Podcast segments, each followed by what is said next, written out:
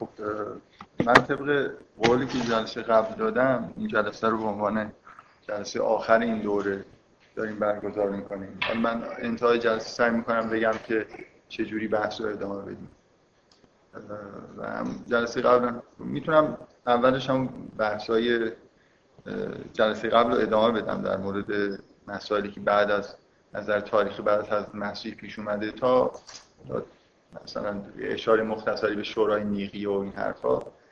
و بعدا برگردیم اعتقاد نامه خودمون رو تصویب بکنیم. حالا من اینطوری که نوشتم فعلا اولش همین می‌خوام یه مروری بکنم از حرفایی که زدم. با یه مقدار تاکید کردن روی اینکه چه چیزایی رو بیشتر روش تاکید دارم. فکر می‌کنم که یه جورایی نتیجه میشه مثلا از قرآن و یه جایی هم مثل پیشنهاد همینطوری یه ایده هایی گفتم. یه خورده اینا رو از هم دیگه می‌خوام تفکیک کنم. برگردم از اول چند تا موضوع مختلفی که در موردش بحث کردیم از مسیح شناسی گرفته تا نهایتا تاریخ مسیحیت یه مروری بکنم. بعضی جاهاش ممکنه یه خود روش بیشتر تاکید بکنم یا توضیح بیشتری.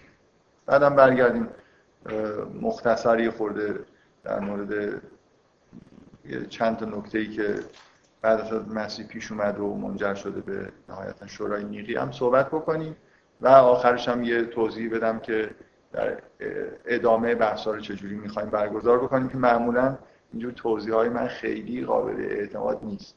یعنی بعدا ممکنه به یه شکل دیگه ای در بیاد ولی حالا حدودا فکر می‌کنم می‌دونم که ادامه جلسات چجوریه ولی حالا اینکه کی شروع میشه و چیکار دقیقا می‌کنیم و بعدا کم کم مشخص میشه.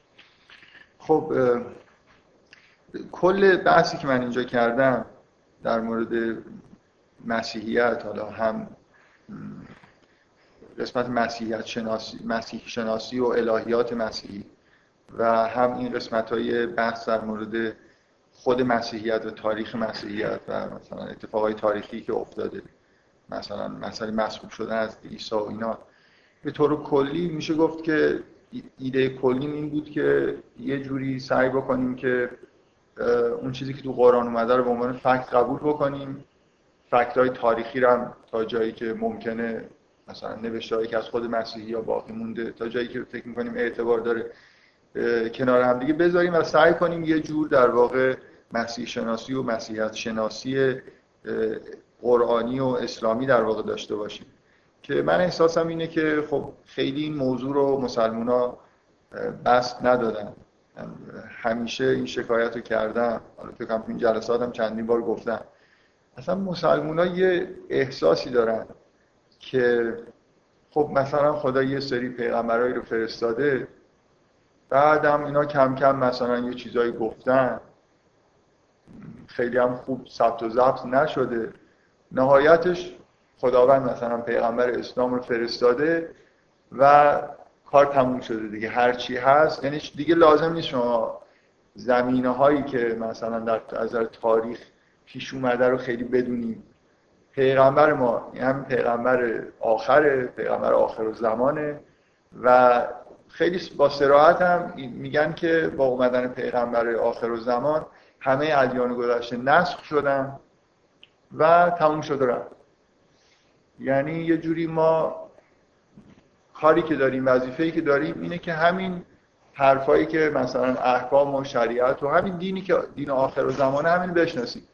پیغمبرای دیگه پیغمبرای اقوام دیگه بودن. یه احساس اینجوری وجود داره. حضرت مسیح انگار مال جای دیگه است. نمی‌دونم از موسی مال قوم یهود بوده. ما هم پیغمبرمون این قرآن خیلی با سراحت غیر این برخورد می‌کنه.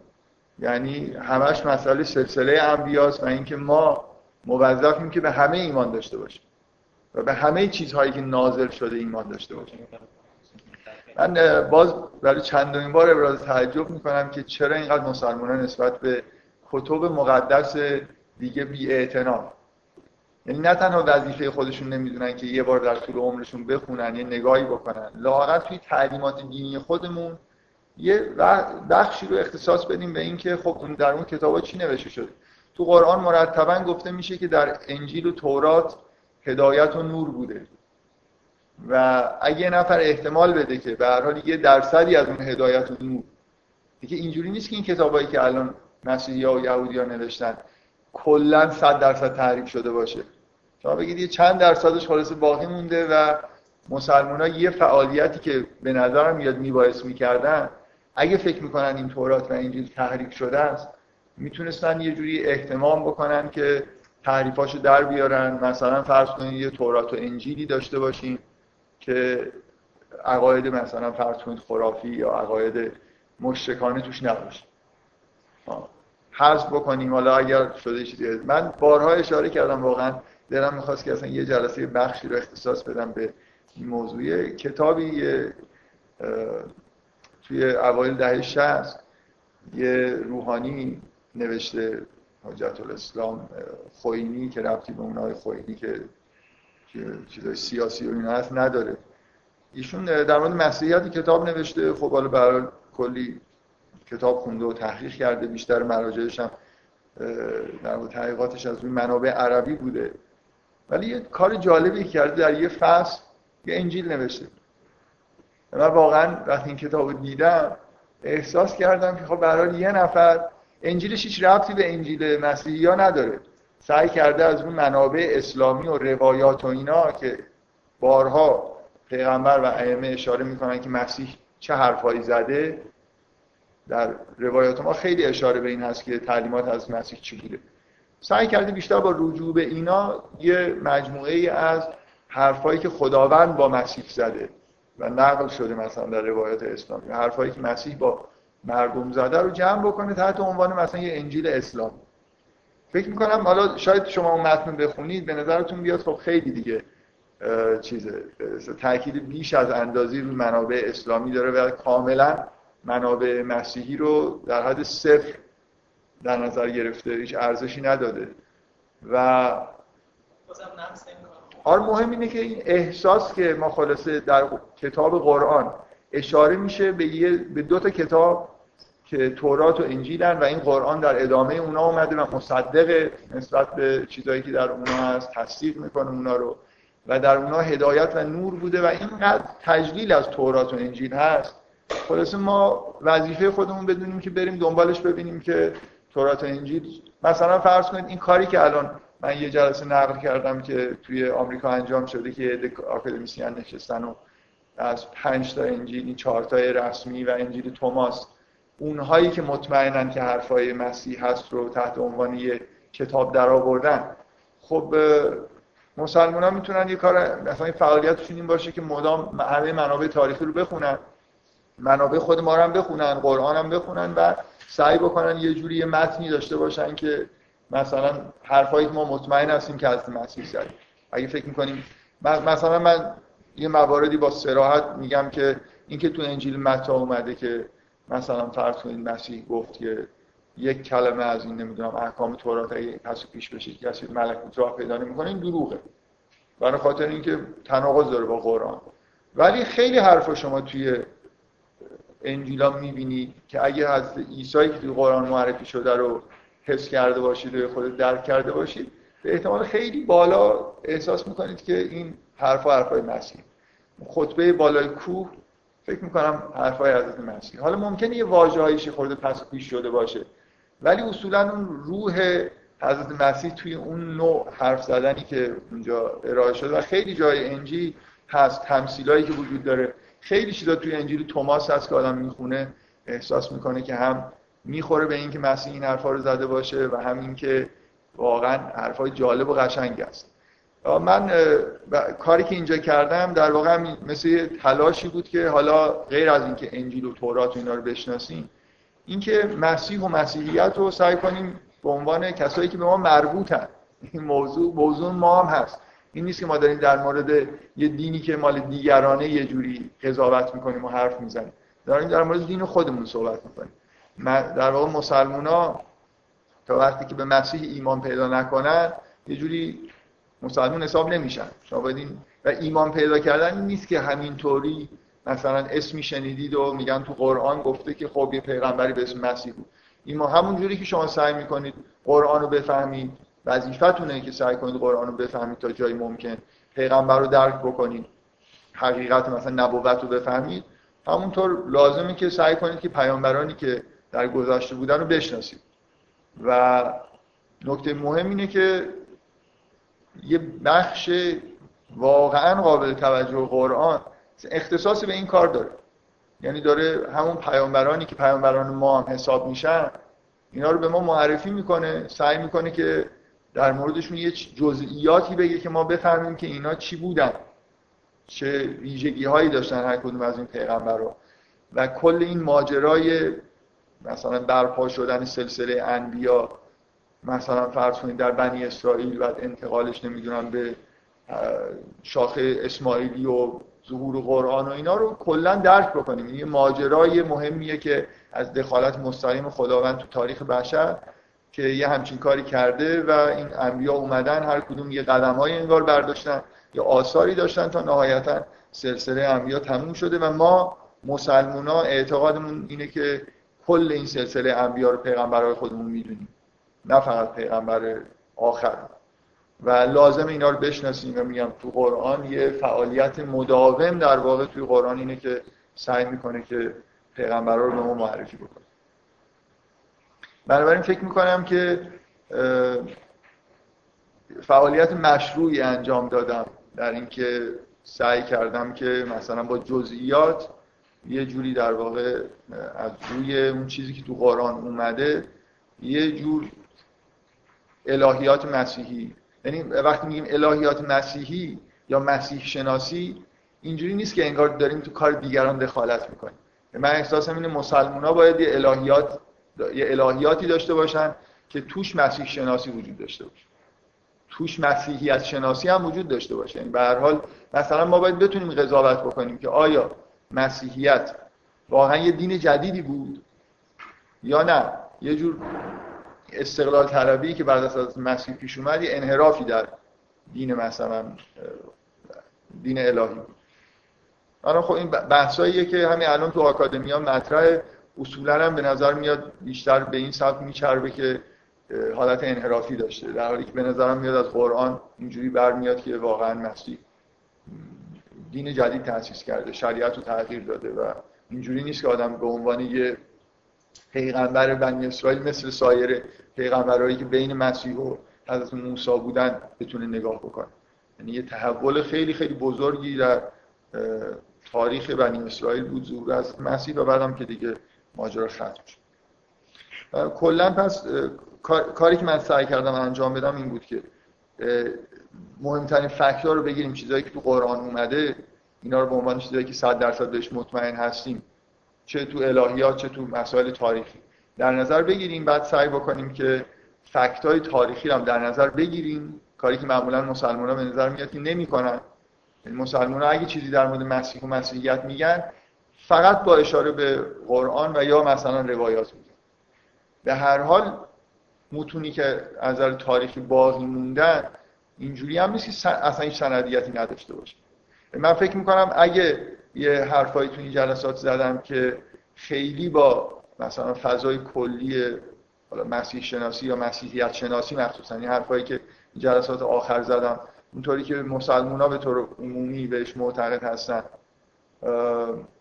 شباهت نداره فکر می‌کنم تفاوت اینجاست که من تا حدود زیادی متون تاریخی که باقی مونده رو جدی می‌گیرم دلیل نمی‌بینم که به راحتی بگم که همه اینا مثلا چیزایی که دروغ.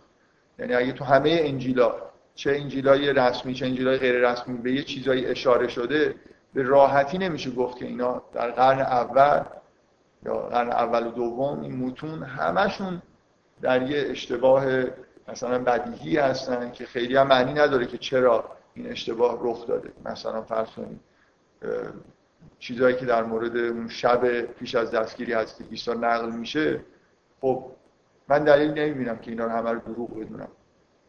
با توجه اینکه در تمام متونم کم و بیش اشاره بهش میشه. بنابراین یه جور در واقع علاوه بر تکیه کردم به قرآن سعی کردم که متون تاریخی تا اونجایی که سندیت دارن هیچ کس مطمئنا نمی‌تونه بگه که متون تاریخی سندیت 100 درصد دارن مثلا اون وزنی که من به یه چیزی که تو قرآن اومده میدم نسبت به یه چیزی که در تاریخ ثبت شده یا مثلا فرض کنید در کتابای مسیحی اومده مطمئنا بیشتر شما یه مقایسه بکنید. خودتون تو ذهنتون وزنی که به قرآن می‌دید در مقابل روایات اسلام. چقدر فرق می‌کنه. حالا در واقع کتب مقدس مسیحی کتاب های روایت مسیحی هست یعنی شما, شما چیزی معادل قرآن اونجا ندارید. همش در واقع کتب روایت هم. که مثلا در ظرف یک دو قرن بعد از مسیح حرفای حضرت مسیح کارهایی که کرده جمع شده به صورت یه نقل تاریخ. و مثلا نامه های پولس هم هست که حالت تحلیل وقایع داره. مثلا یه الهیات توش تا حدودی بنا میشه. خب. با توجه به اینکه ما اعتماد کمتری داریم به راویایی که اون روایات رو نقل کردن و اینکه 600 700 سالم قبلتر از روایات اسلامیه طبیعیه که وزنی که به اون روایات آدم میده به عنوان آدم مسلمون باید کمتر بشه ولی اصلا توجه نکردن هم فکر می‌کنم که خیلی چیز نداره توجیه معقولی نداره. بنابراین کل کاری که من کردم این بود که سعی بکنم که با یه وزن بیشتری به قرآن و وزن دادن به روایات تاریخی یه جوری مسیح مسیح شناسی و مسیحیت شناسی معقولی که با قرآن سازگار باشه بیان بکنم. به اضافه این که به طور مداوم سعی کردم که جاهایی که مسیحی های انحراف هایی پیدا کردن از واقعیت سعی کنم که توجیه بکنم که این انحراف هم چجوری به وجود اومده. یعنی یه فعالیت خوب اینه که شما اگه مثلا فرض کنید یه تئوری در مقابل تئوری های دیگه میگی علاوه بر اینکه تئوری خودتون رو سازگار نشون می‌دید و سعی می‌کنید به یک تئوری معقولیه یه جوری نقص تئوری های دیگه و حتی اینکه چه جوری شده که اینا اشتباهایی کردن اگه بتونید در بیارید کلا توی بحث کردن می‌تونه مفید باشه. من حالا می‌خوام خیلی مختصر یه مروری بکنم که اون چیزهایی که تو دوره اول گفتم و بعد تو دوره دوم که بحث تاریخی بود و یه مروری بکنم با تاکید روی اینکه همه چیزهایی که توی جلسات دوره اول گفتم و تا حدود زیادی با قاطعیت گفتم و همه چیزهایی که تو دوره دوم گفتم چون بحث‌های تاریخی هن با عدم قاطعیت گفتم. یعنی فکر می‌کنم دو سه جلسه وقت گذاشتم که همین احساس رو ایجاد بکنم که اصولا انتظار یه بحث تاریخی خیلی قاطعانه نباید داشته باشه. نه در مورد مسیحیت در مورد کودتای 28 مردادم که مثلا چند سال قبل 50 سال 55 سال قبل اتفاق افتادم. شما نمی‌تونید آخرش یه قضاوت خیلی خیلی قطعی بکنید که وقایع دقیقا چجوری اتفاق افتاد. حالا یه چیزی که در 2000 سال قبل اتفاق افتاده و کلی روش حساسیت هایی هست که می‌تونه عامل روایات انحرافی باشه. یعنی وقتی که یه همچین واقع مهمی اتفاق میفته اختلاف بین یهودی ها و مسیحی ها هست و توی خود مسیحی ها هزار تا فرقه میشن طبیعیه که هر کسی برای اثبات عقیده خودش دست به این بزنه که شاید تعریف ایجاد بکنه روایات نقل بکنه داستانهایی بسازه که واقعیت نداشته باشه. حالا به هر حال قسمت دوم حرفام خیلی چیزا قاطعانه نیست. چیزایی که مربوط به نحوه واقع شدن وقایع تاریخی و همیشه احساسم اینه که آدمایی که در مورد تاریخ خیلی قاطعانه صحبت می‌کنن یه جورایی یه مشکلی دارن که اینقدر واضح و قاطع مثلا میگن که اینجوری شده و اونطوری شده. من مثلا فرض کنید من حرفای الان زدم در مورد مسخوب شدن یا زندگی از مسیح یا اتفاقایی که بعد از مسیح افتاده. همین فردا یه کوزه دیگه از زیر خاک در بیارن که قدیمی ترین متون کشف شده مسیحی توش باشه و همه چیز فرق می‌کنه دیگه. یعنی قاطعیت در با این فکتایی که الان ما داریم با این متونی که الان داریم یه چیزایی می‌تونیم بگیم. و هر جایی که قرآن صراحتا یه چیزی گفته احساس می‌کنم که می‌تونم قاطعانه بگم. اینجوری شده. اونم با توجه به ایمان به قرآن. نه به عنوان این استناد تاریخی نیست. استنادی که ما به قرآن می‌کنیم استناد به فکت تاریخی نیست. استناد به چیزی که معتقدیم که عینا کلام خداست. و در مورد هیچ چیز تاریخی فکر می‌کنم خیلی نمیشه قاطعانه صحبت بفرمایید. مگه در مورد قرآن که در به دست یک مسئله تاریخی خیلی مسئله تاریخی مهمی وجود نداره. یعنی شما در مورد اختلاف بین نسخه های قرآن تا وقتی که یه مسئله خاصی پیش نیومده و مثلا نسخه های متفاوتی پیدا نشدن طبیعیه که شک نکنید کما اینکه در مورد متون دیگه هم این کار نمی‌کنید. یعنی شما به عنوان یه مثلا یه نگاه آکادمیک داشته باشید وقتی یه متن مشکوک از نظر مثلا اسناد و اینا که version های خیلی متفاوت داشته باشه دیگه. واقعیت اینه که قرآن version های متفاوت به اون معنا نداره. اخیرا یه version های جدیدی که متفاوت از چاپ شده. ولی version های قبلی در حد اختلاف قرائت هم که چیزای قابل تحملی خیلی مهم نیستن واقعا. اینجوری نیست کلیت. شما یه دونه آیه هم ندارید که بگید توی مثلا متنایی هست توی متنایی نیست چه برسه به سوره و نمی‌دونم. حالا اینکه بعضی از فرقه های دینی در طول تاریخ توی اسلام ادعای تحریف قرآن داشتن. ادعای تحریف قرآن داشتن به دلایل فرقه ای نه به دلایل اینکه متونی در اختیار داشتن که مثلا قرآن اصل و این مثلا من یه بار اشاره کردم منافقین خوارج ببخشید منافقین خوارج معتقد بودن سوره یوسف جعلیه فکر کنم متوجه هستید که فضای ذهنیشون اصولا با اون ما می‌گفتن این چطور ممکنه همین چیزی جزو قرآن باشه. نمی‌گفتن که دلایل چیزی دارن دلایل قاطعی دارن اسنادی دارن مدارکی دارن یا نمی‌دونم نسخه ای از قرآن دارن که توی سوره یوسف نیست. حسشون این بود که این سوره نباید توی قرآن باشه و قباحت داره. و حالا مثلا بعضی از آدم های تندرو توی این فرقه های شیعه معتقد بودن که یه بخشی از قرآن که توش در مورد حضرت علی صحبت شده و این حرفا هست شد. خوشبختانه الان که علمای شیعه همه قاطعانه منکر این هستن. ولی خب برای در یه زمانی یه همچین حرفایی زده شد. باز مبناش این نبوده که چیزی در اختیار دارن. احساسشون این بوده که چطور ممکنه تو قرآن یه مسئله به این مهمی نیومده باشه. و مثلا معترض بودن که یه ورژنی حضرت علی داشته یا حضرت فاطمه داشتن که اینا رو مثلا یه جوری از بین بردن. این یعنی به هر حال اینجور ادعاها ادعایی نیست که شما بخواید روش به اصطلاح حساب بکنید. ما تا وقتی که ورژن های قدیمی مختلفی از یک کتاب پیدا نشن طبیعیه که توی سندیت شک نمی‌کنه خب یک قرآن مختلفی تا زمان خلیفه سوم وجود داشت. بعد اون یه تعدادشون که آدم های نه اینجوری نبوده. نه اینجوری نبوده. واقعا که قرآن وقتی که نه من قبلا اشاره هایی به دلایل خیلی قاطعی که وجود داره که قرآن خوب جمع آوری شده کردم.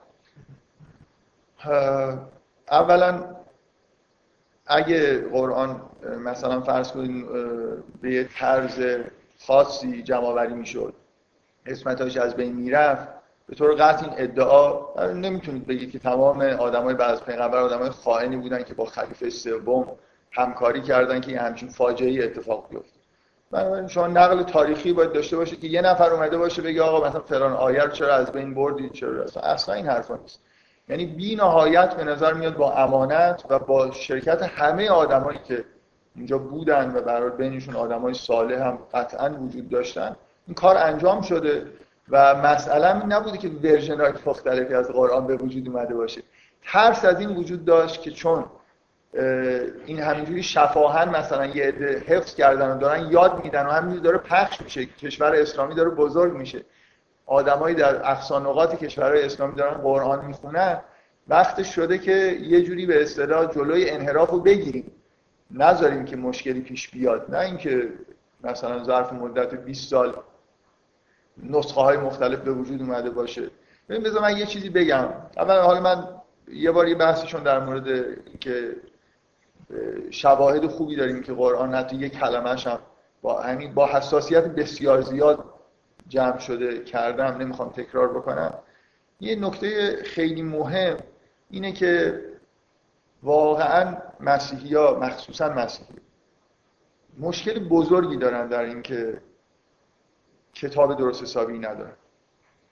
و اینکه مسلمان ها در تمام طول تاریخ اینو به اصطلاح تو سر مسیحی ها زدن مسیحی ها عاشق این هستن که سعی کنن بگن کتاب شما چیز نیست مشکل داره. یعنی هزار جور داستان درست می‌کنن ببینید یه مسیح واقعیتیه دیگه مسیحی مشکلاتی داره. یکی اینکه پیغمبر در حجاز در مکه چجوری این داستانهای تورات و انجیل رو مثلا به این قشنگی اینجا آورد؟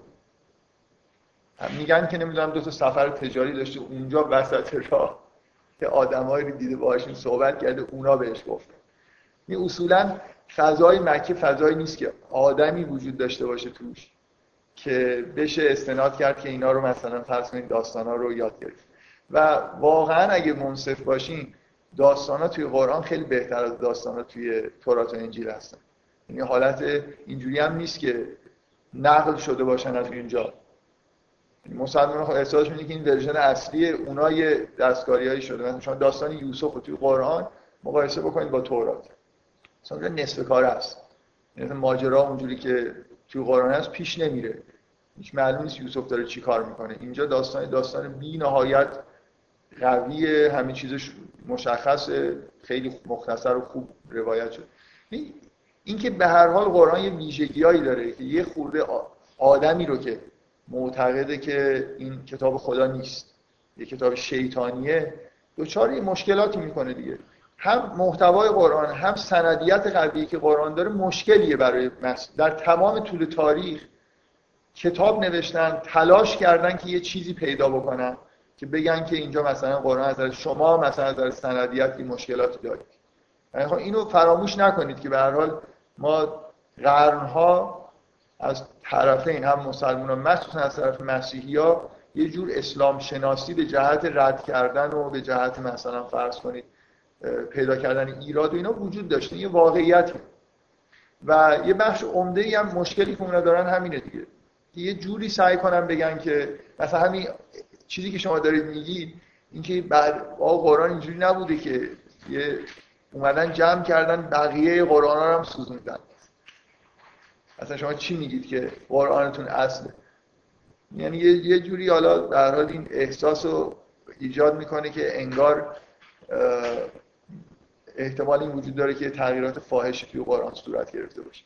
هیچ واقعا این حرفا محلی از اعراب یعنی شما اینکه هیچ مدعی برای قرآن پیدا نشد. لابد مدعی ها هم یه جوری مخفیانه سوزوندن. یا مثلا حرفاشون نداره حالت سورالیسی داره دیگه برای این حرفا. واقعیت تاریخی اینه که قرآن در زمان پیغمبر نوشته می‌شد. و تعداد خیلی زیادی. ببین اصلا کلا حالا من این حرفی که آخر می‌خواستم بزنم و الان می‌زنم. شما کتابی به این مشخصات در طول تاریخ شاید پیدا نکنید. در زمانی که این کتاب همینجور در واقع پیغمبر داره بهش وحی میشه حالا پیغمبر رو بگیرید به عنوان مؤلف کتاب که داره کتاب رو القا می‌کنه اینکه هم در اون دوران هم داره املا میشه هم یه تعداد بسیار زیادی آدم دارن حفظ می‌کنن. یعنی اینکه همه مسلمان ها انگار یه فعالیت مشترکی که می‌کردن حفظ حفظ قرآن بوده. که هم با توجه اینکه سواد نداشتن و مقید بودن به اینکه قرآن بخونن باید بخشایی رو حفظ می‌کردن و سعی می‌کردن که بخونن. هرچی بیشتر حفظ بودن بهتر.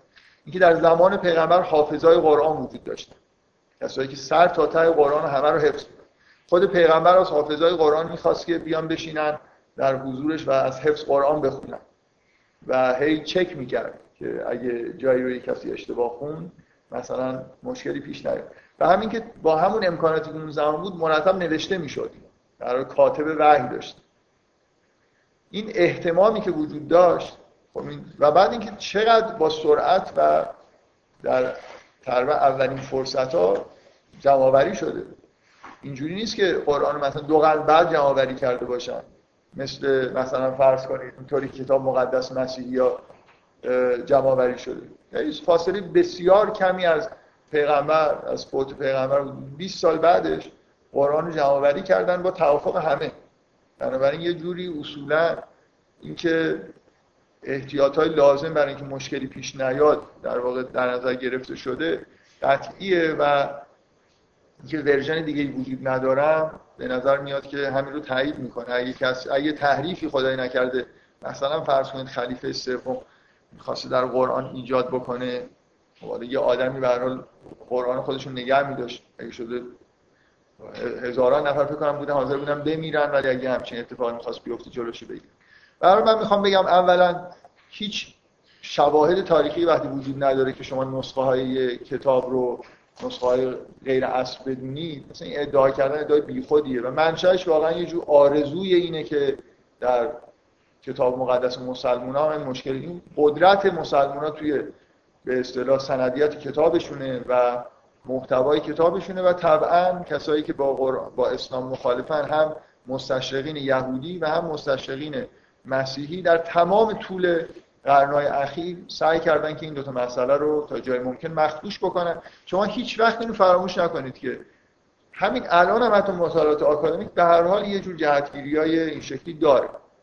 یعنی همین الان هم یه مستشرق اسلام شناسی یهودی یا اسلام شناسی مسیحی به هر حال با توجه به اینکه اسلام رو یه چیز شیطانی می‌دونه خب طبعا نگاهش نگاه خیلی چیزی نیست. نگاهی نیست که مثلا فرض کنید بیاد و مطالعات کاملا بیطرفانه بکنه. یه جوری احساسش اینه که داره در مورد یه چیز جعلی مطالعه می‌کنه.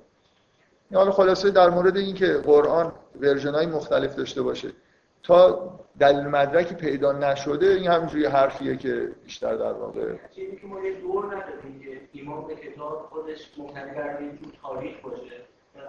این تاریخ شما دارید. که دور ایجاد نمیشه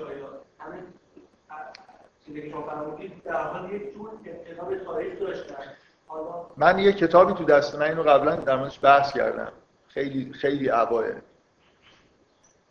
من یه کتابی تو دستمه که ادعا می‌کنم که اینو می‌خونم. و از روی همین کتابی که الان محتوایی که به اصطلاح داره می‌فهمم که این وحی فرض کنید ادعا اینه دیگه. من, من یه کتابی به اسم قرآن می‌شناسم که این معجزه است. اگه کسی اینو از تو قرآن نفهمه احساس نکنه خب یه چیزی از ایمانش در واقع کمه. برای خاطر اینکه ایمان به پیغمبر ایمان به نبوت اصولا راه طبیعیش اینه که شما از طریق قرآن بفهمید که پیغمبر واقعا پیغمبر بود. نه در زمان خودش معجزه ای کرده. همیشه حرف اینه که به اصطلاح معجزه پیغمبر ما قرآنه. یعنی اونقدر باید این کتاب برای شما جذابیت داشته باشه شما مطمئن بشید که کسی که این کتاب آورده انسان نیست و مثلا وحی و این حرف. خب فرض کنید که من ادعا اینه که این کتابی که الان در اختیار دارم این ویژگی رو داره. من این کتاب می‌خونم مطمئن میشم این کتاب الهی. خب بنابراین از نظر من اصلا مهم نیست که این کتاب اگه چیزایش ازش کم و زیادم شده باشه. مهم اینه که این همین چیزی که الان دست من هست در واقع یه جوری اگه یه نفر بگه این تحریف شده موضع قرآن رو داره تقویت می‌کنه. تحریف شدهش هم معجزه است. چه برسه به حالا دیگه اون اصلش چی بوده مثلا؟ مهم اینه که این چیزی که الان در اختیار من هست نشون میده که یه جوری به اصطلاح غیر از نای بشر نبوده الهی هست کرد اگه به اینجا رسیده باشید اون وقت مسئله تحریف من نمی‌خوام بگم منتفیه مسئله تحریف مسئله تاریخیه. من نمی‌تونم از روی قرآن استناد بکنم که این کتاب مثلا فرض کنید که یه کلمش هم زیاد کم نشده مگر اینکه حالا یه راهی در اختیار داشته باشم که بتونم مثلا فرض کنید نظر واژه ها و اینا هم به نوعی بگم که نظم و ترتیبی توش وجود داره که نشون میده که مثلا فرض کنید جو ساختارش دست نخورد. بعضی های ادعای اینجوری می‌کنن. مثلا یا مثلا آیه که میگه تعریف نشده رو ثابت بکنم که تعریف نشده. به هر حال یه جوری مسئله خلاصه یه جنبه های تاریخی ممکنه داشته باشه. خلاصه بذارید من همون کاری که می‌خواستم انجام بدم و شروع بکنم. می‌خوام خیلی مختصر بگم که حرفایی که تو این جلسات زدیم از دور اول یه جوری حالا یه جایش می‌خوام تاکید بکنم که بعضی از حرفا مستقل از همه. من کلا یه خورده عبا دارم که یه جوری یه مجموعه عقاید بگم که مثل پکیج به نظر برسه که معمولا مردم اینجوری دوست دارن اصلا. شما یه پکیج در اختیارشون بذارید بگید این مثلا مسیح شناسی اسلامی. کاملا حرفایی که من زدم یه قسمتاش مستقل هم شما ممکنه یه یه تیکش رو قبول بکنید تیکش رو قبول نکنید. مهمه که آدم تفکیک بکنه بگه مثلا یه جاییشو به نظر من خیلی خوب و بدیهی در میاد که اینجوریه. ولی یه جایش ممکنه شک و شبهه توش باشه. اینکه اینا رو سعی کنیم مثلا این تفکیک بکنیم خوبه. حالا بذارید من در, در مورد اون دوره اول بگم که اساس چیزی که من میگم از قرآن به نظر میاد اینه که اگه برگردیم این, این که اصولا حقیقت حضرت مسیح یه ارتباطی داره با داستان آفرینش. اینطوری که قرآن نقل می‌کنه. داستان آفرینش تو قرآن و تا حدود زیادی به طور مشابه در تورات اینجوریه که خداوند در قرآن اساسش اینه خداوند می‌خواد خلیفه در زمین جعل بکنه و آدم رو خلق می‌کنه. آدم رو در مثلا بهش جا در جنت جا میده و می‌خواد که از آدم که به درختی نزدیک نشه و آدم در اثر گناهی که می‌کنه و به اون درخت نزدیک میشه در اثر اقوای شیطان حبوط می‌کنه. اینکه این داستان تمثیلی معنیش و اینا حالا من یه جلساتی که مستقلا در این مورد بحث کردم. ولی اینجا خیلی برای من مهم نیست که الان چیزی که از این داستان می‌فهمیم چیه. چیزی که مهمه اینه که ما در واقع یه جوری داستان اومدن انسان به زمین رو اینجوری تعبیر می‌کنیم که خداوند می‌خواست ببینید داستان اینجوری خداوند می‌خواد یه خلیفه در زمین بذاره آدم رو خلق می‌کنه. ولی آدم با صورت به حساب اثر گناه وارد زمین میشه. اینکه اگر این گناه صورت نمی‌گرفت وقتی که خداوند امر می‌کنه که به اون درخت نزدیک نشو معنیش اینه اولا که امکان این وجود داشت که به اون درخت نزدیک نشه. اینجوری نیست که این داستان همینطور مثلا برای حضرت آدم به طور جبری داره اتفاق میفته بنابراین یه جوری خطایی که اونجا صورت می‌گیره واقعا باعث حبوط انسان میشه چیزی که من در مورد حضرت مسیح گفتم این در واقع ادعا اینه که امکان این که فکر می‌کنم از قرآن برمیاد سعی کردم استدلال بکنم که گناه اولی اونطوری که بعضی از مسیحی ها در موردش بحث می‌کنن ارسی نیست. همه انسان ها در معرض این آزمون قرار می‌گیرن و بعد حبوط می‌کنن. یعنی این این واقعه واقعی که برای همه انسان ها اتفاق میفته و اگر اینجوری باشه احتمال اینکه برای انسان اتفاق نیفته و مرتکب گناه نشه این امکان به وجود میاد. و من ادعام اینه که مسیح شناسی قرآنی اساسش اینه که مسیح اون انسانیه که فاقد این گناه اولی است. یعنی اون مراحل در واقع رسیدن به خلافت الهی رو به طور طبیعی طی کرده. در به سکونت در حالا مثلا اون جنت حالا هر تعبیری می‌خواید ازش بکنید و بعد بدون اینکه مرتکب گناه بشه انگار به عنوان خلیفه خداوند در زمین وارد زمین شده. یه نکته یه استدلالی که من من یه, یه هدفی که دارم از اینکه یه تکراری بکنم اینه که بعضی از حرفا رو که خیلی نمی‌تونم خوب بیان بکنم از استدلال بکنم براش معمولا خب نمیگم. حالا الان یه خود می‌خوام بخوام آزادی عمل بدم که بعضی از حرفا رو که فکر می‌کنم ممکنه مقدم چینی براش خیلی طولانی بشه یا راحت مثلا نتونم این کارو بکنم حداقل بهش اشاره بکنم. ببین یه نکته اینه که فکر می‌کنم که میشه یه جور در واقع بیان منطقی خوبی داشت از اینکه اگر خداوند به چیزی امر بکنه اصولا این امر باید لاقل توسط یه عده اطاعت بشه. اینکه امری خطاب انسان وجود داره که هیچ کدوم از انسان ها اطاعت نمی‌کنن به نظر میاد یه مشکلی داره. حالا من بیان این که چرا مشکل داره خود سخت.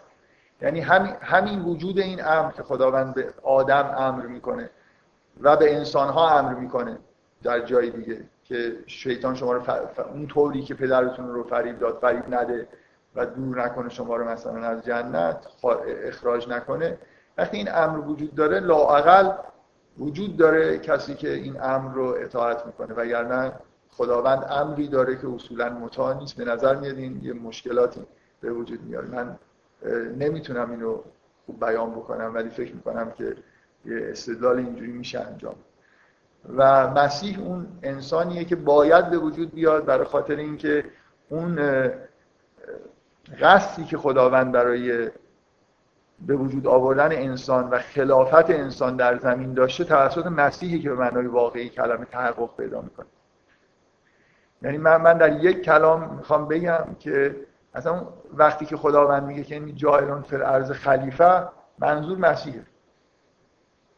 بقیه جوری به اصطلاح به تبع مثلا فرض کنید به صورت درجه دوم خلافت الهی داره.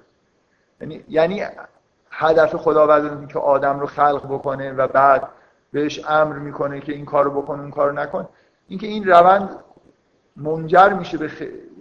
اینکه یه جانشینی. یعنی یه کسی که خلافت الهی در کره زمین که در واقع مسیح نماینده اصلیشه و بقیه پیامبران هم دارن نه اینکه این ولایت تکوینی این خلافت رو ما اصلا کلا یه چیز جالبی که ما یه عرفان عرفان اسلامی داریم. تقریبا همه چیزایی که تو قرآن هست در این عرفان اسلامی هم به خوبی تبیین شده و وجود داره. خیلی چیزا.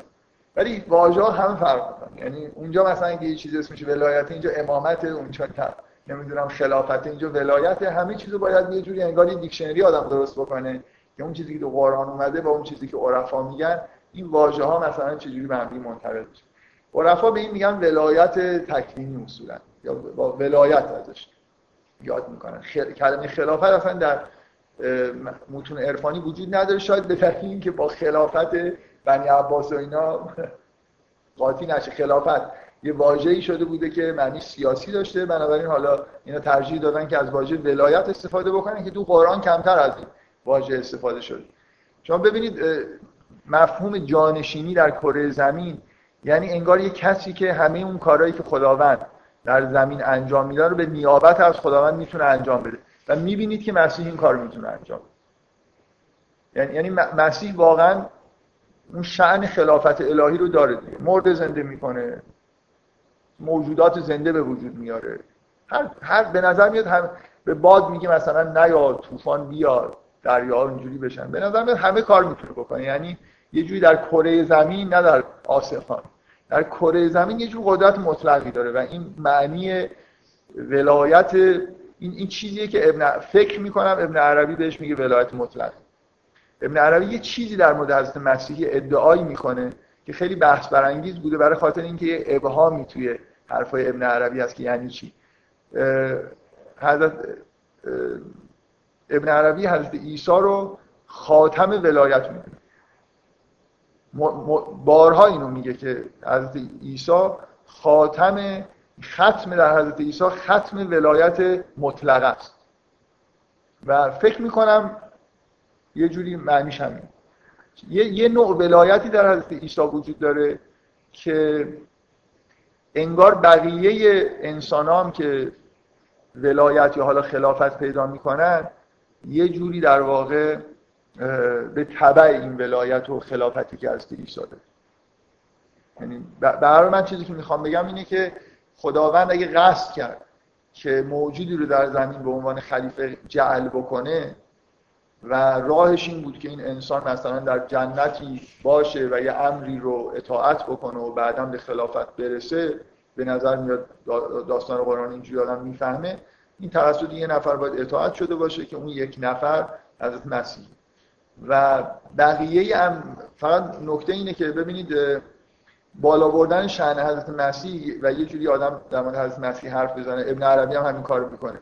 به نظر میاد انگار مثلا فرض کنید یه جور برتری مطلقی نسبت همه انسان ها داره فکر می‌کنم مشکل از اینجاست که مردم معمولا شعن انبیا رو اونجوری که باید نمی‌شناسن.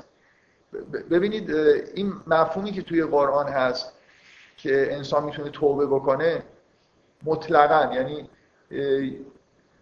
انسانی که گناه اولی حالا هر گناهی مرتکب شده نه توبه کرده انسان این ویژگی رو داره که می‌تونه راهی رو که اشتباه رفته مطلقا برگرده به بشه مثل اول خودش. بنابراین این شکلی نیست که انبیاء دیگه شعنی غیر از این داشته باشن. فرق بین انسانی که اصولا گناه نکرده با انسانی که یه خطاهایی مرتکب شده ولی توبه کرده تقریبا هیچ یعنی حضرت ابراهیم هم به ولایت رسیده به یه جور به خلافت رسیده. انبیای دیگه هم همینطوری هستن. پیغمبر ما هم قطعا همینجوری. بنابراین این شأن خلافت یا حالا ولایت ولایت تکوینی که از توی همینه که معجزات در میاد و اون حالات ویژه مثلا انبیا در میاد من یه شیعه, شیعه فرقش با سنی اینه که این چیزها رو میگن و می‌فهمن اهل سنت اصولا به نظر میاد که خیلی اهل این حرفا نیستن. یعنی یه جوری انبیا رو بیشتر مثل مدیوم نگاه می‌کنه. خداوند می‌خواست یه حرفایی بزنه این حرفا رو مثلا به دو گفته اینا بیان بزنن. ولی تو خود این انبیا یه موجودات خاصی هستن. و مخصوصا وهابیا دیگه اصلا وهابیا کلا فکر می‌کنم شرک و کفر می‌دونن اگه شما بیاید بگی همچه حرفایی بزنید. بگید انبیای ش... انسانهای ویژه‌ای هستن شأن خاصی دارن به یه جایی رسیدن بهشون وحی شده. همینجور احساسشون اینه که مثلا یه جور چیز دیگه. خداوند یکی رو انتخاب می‌کنه. مثلا پیغمبر ما نه. ممکن بود یکی دیگه. بله؟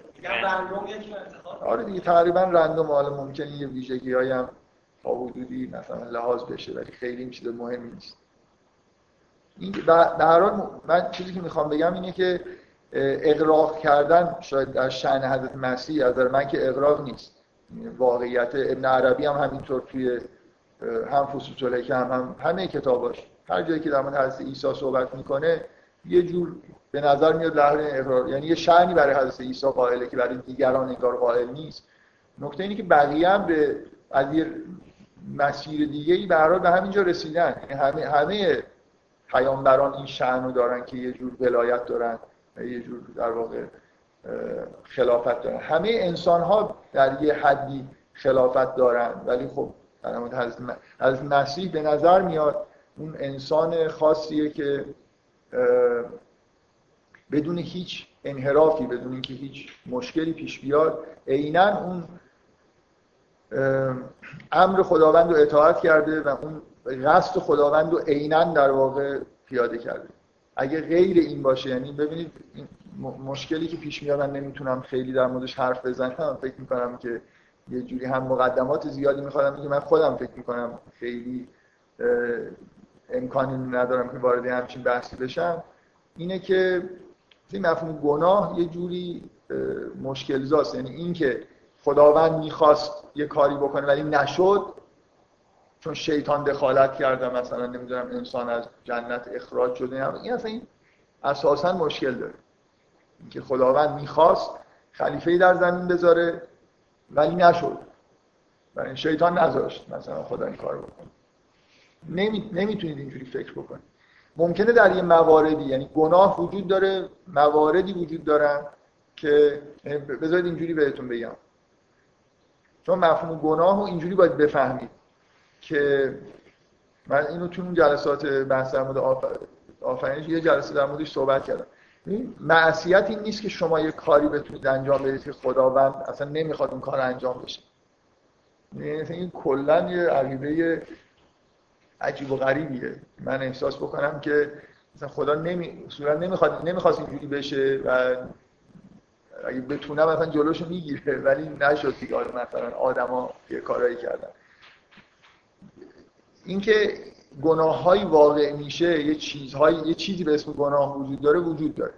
ولی اینکه خداوند می‌خواد اینا واقع بشن یا واقع نشن قطعا به نوعی خداوند می‌خواد که گناه هم وجود داشته باشه. اگه نخواد که خب وجود نداره. این, این که حالا اسمشو بذارید آزادی به وجود آزادی و اختیار و اینا به وجود اومده که انسان ها بتونن گناه بکنن. ولی به این جبرگرایی نیست. من اینجوری در واقع با تمثیل اگه بخوام بگم اینه که شما باید اینجوری دنیا رو بفهمید.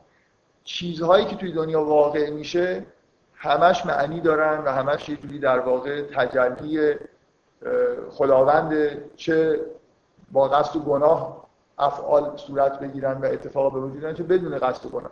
چون نیت ها اینا رو بذارید کنار. اون چیزی که در عالم واقع میشه در واقع همین اون چیزهایی که خداوند می‌خواد. مثل یه نمایشنامه ایه که این نمایشنامه به هر حال به این شکل داره بازی میشه. چیزی که مهمه اینه که شما اختیار دارید که نقش کیو بازی بکنید. منظورم چیه؟ اختیار یعنی اینکه مثلا فرض کنید قرار جنگ جهانی دومی به وجود بیاد و یه عده کشته بشن کسی هیتلر رو مجبور این شخص خاصی که اسمش هیتلر رو مجبور نکرده که بانی مثلا فرض کن رهبر ملت آلمان تو این جنگ باشه. ولی اگه این نبود کسی دیگه این کارو می‌کرد. حتی اگه لازم بودی که از اولیا خدا. مثل خز داستان خز رو من بارها به این معنا استفاده می‌کنم. اگه آدم جنایتکاری که به دلال شیطانی یه بچه رو بکشه وجود نداشته باشه خداوندی که از اولیا خودش رو معمول می‌کنه که اون فعل رو انجام بده. به عنوان عبادت.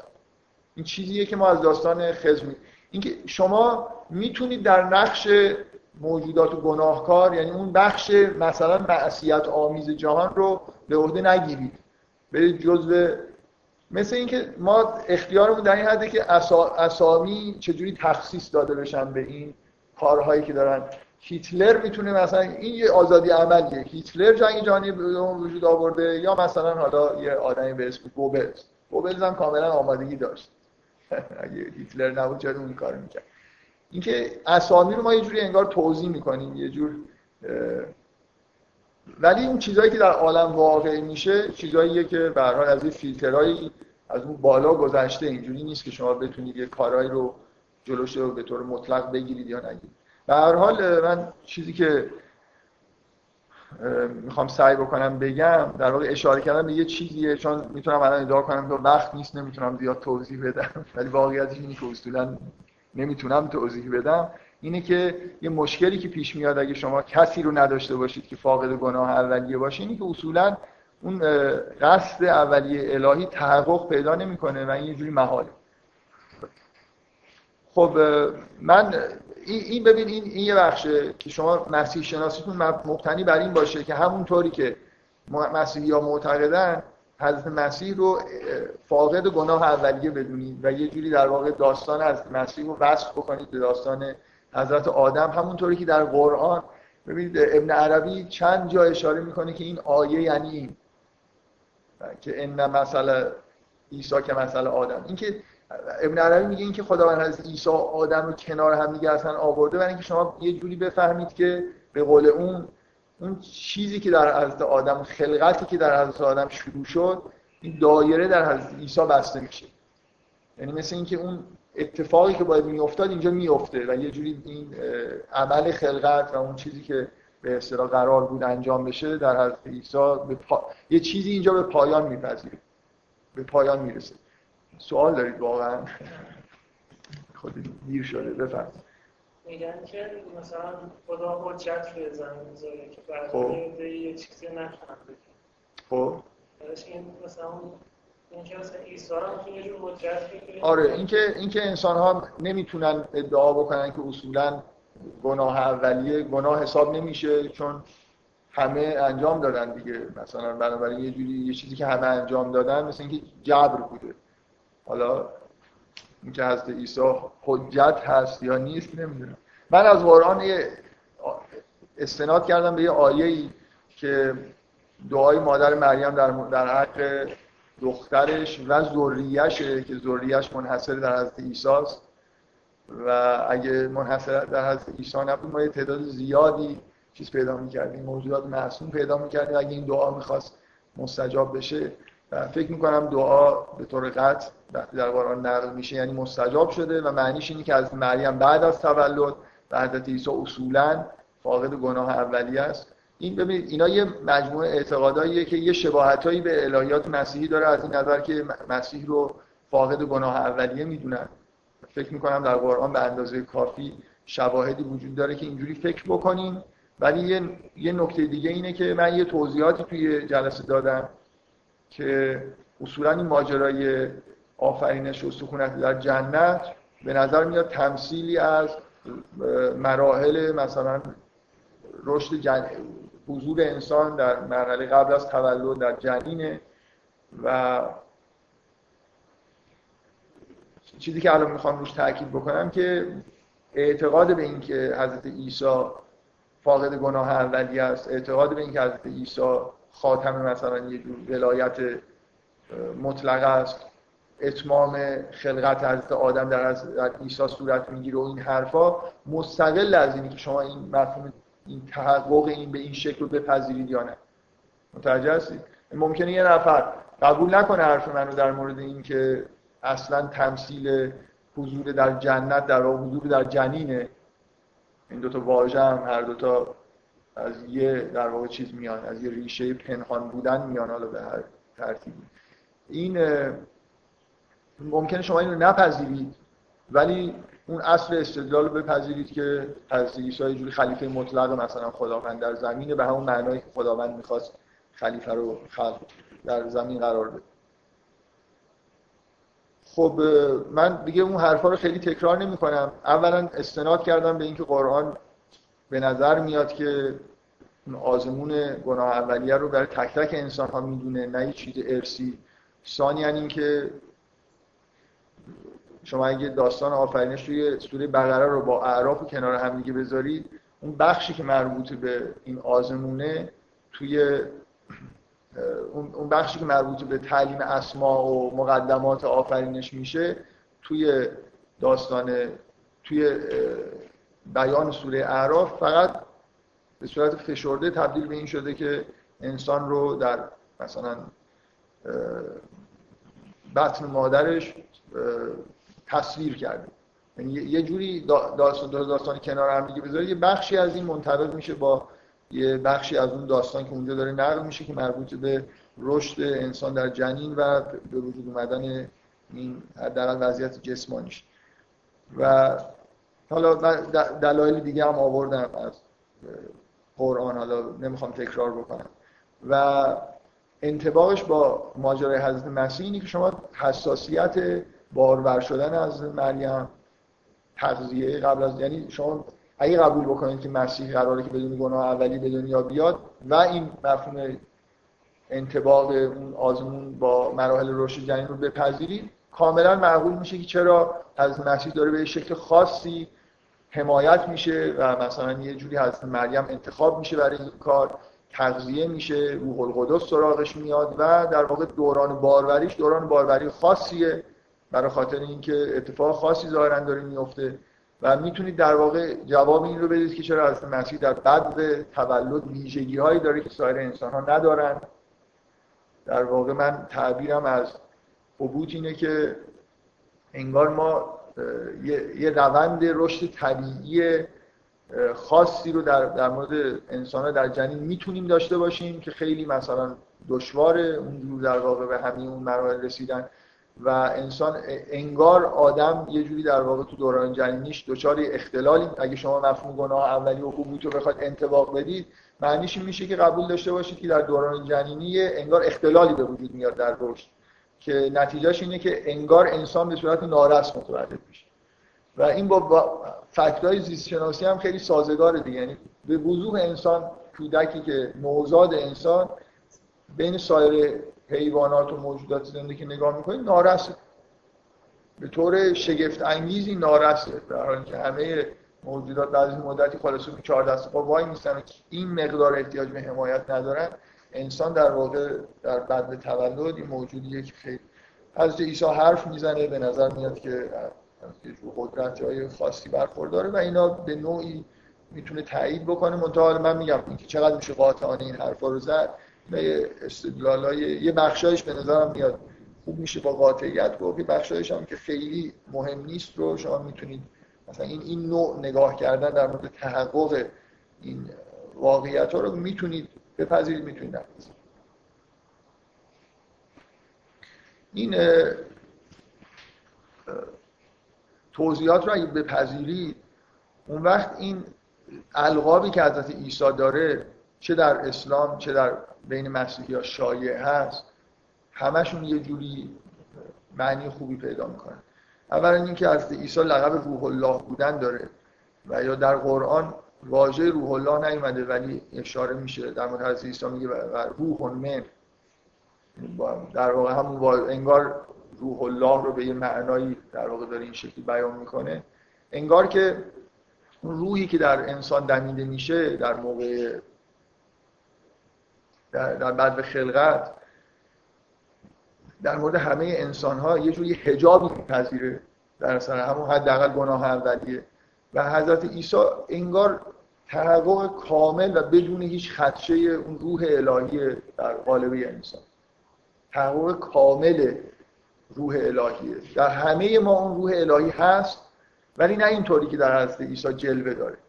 اینجا در واقع معصیت و گناه یه جوری انحرافی در واقع در وجود انسان به وجود میاره که آدم اون شعن به اصطلاح صاحب روح الهی بودن اون روح یه جوری در حجاب قرار می‌گیره.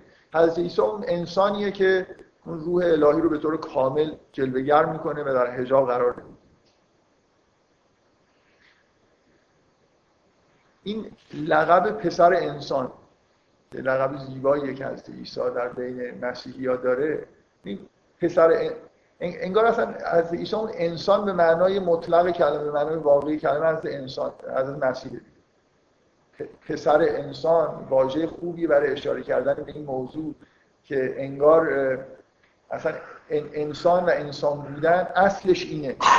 ما حالتهای فرعیش هستیم. حالتهایی هستیم که انگار حالا یه خود این ور شدیم.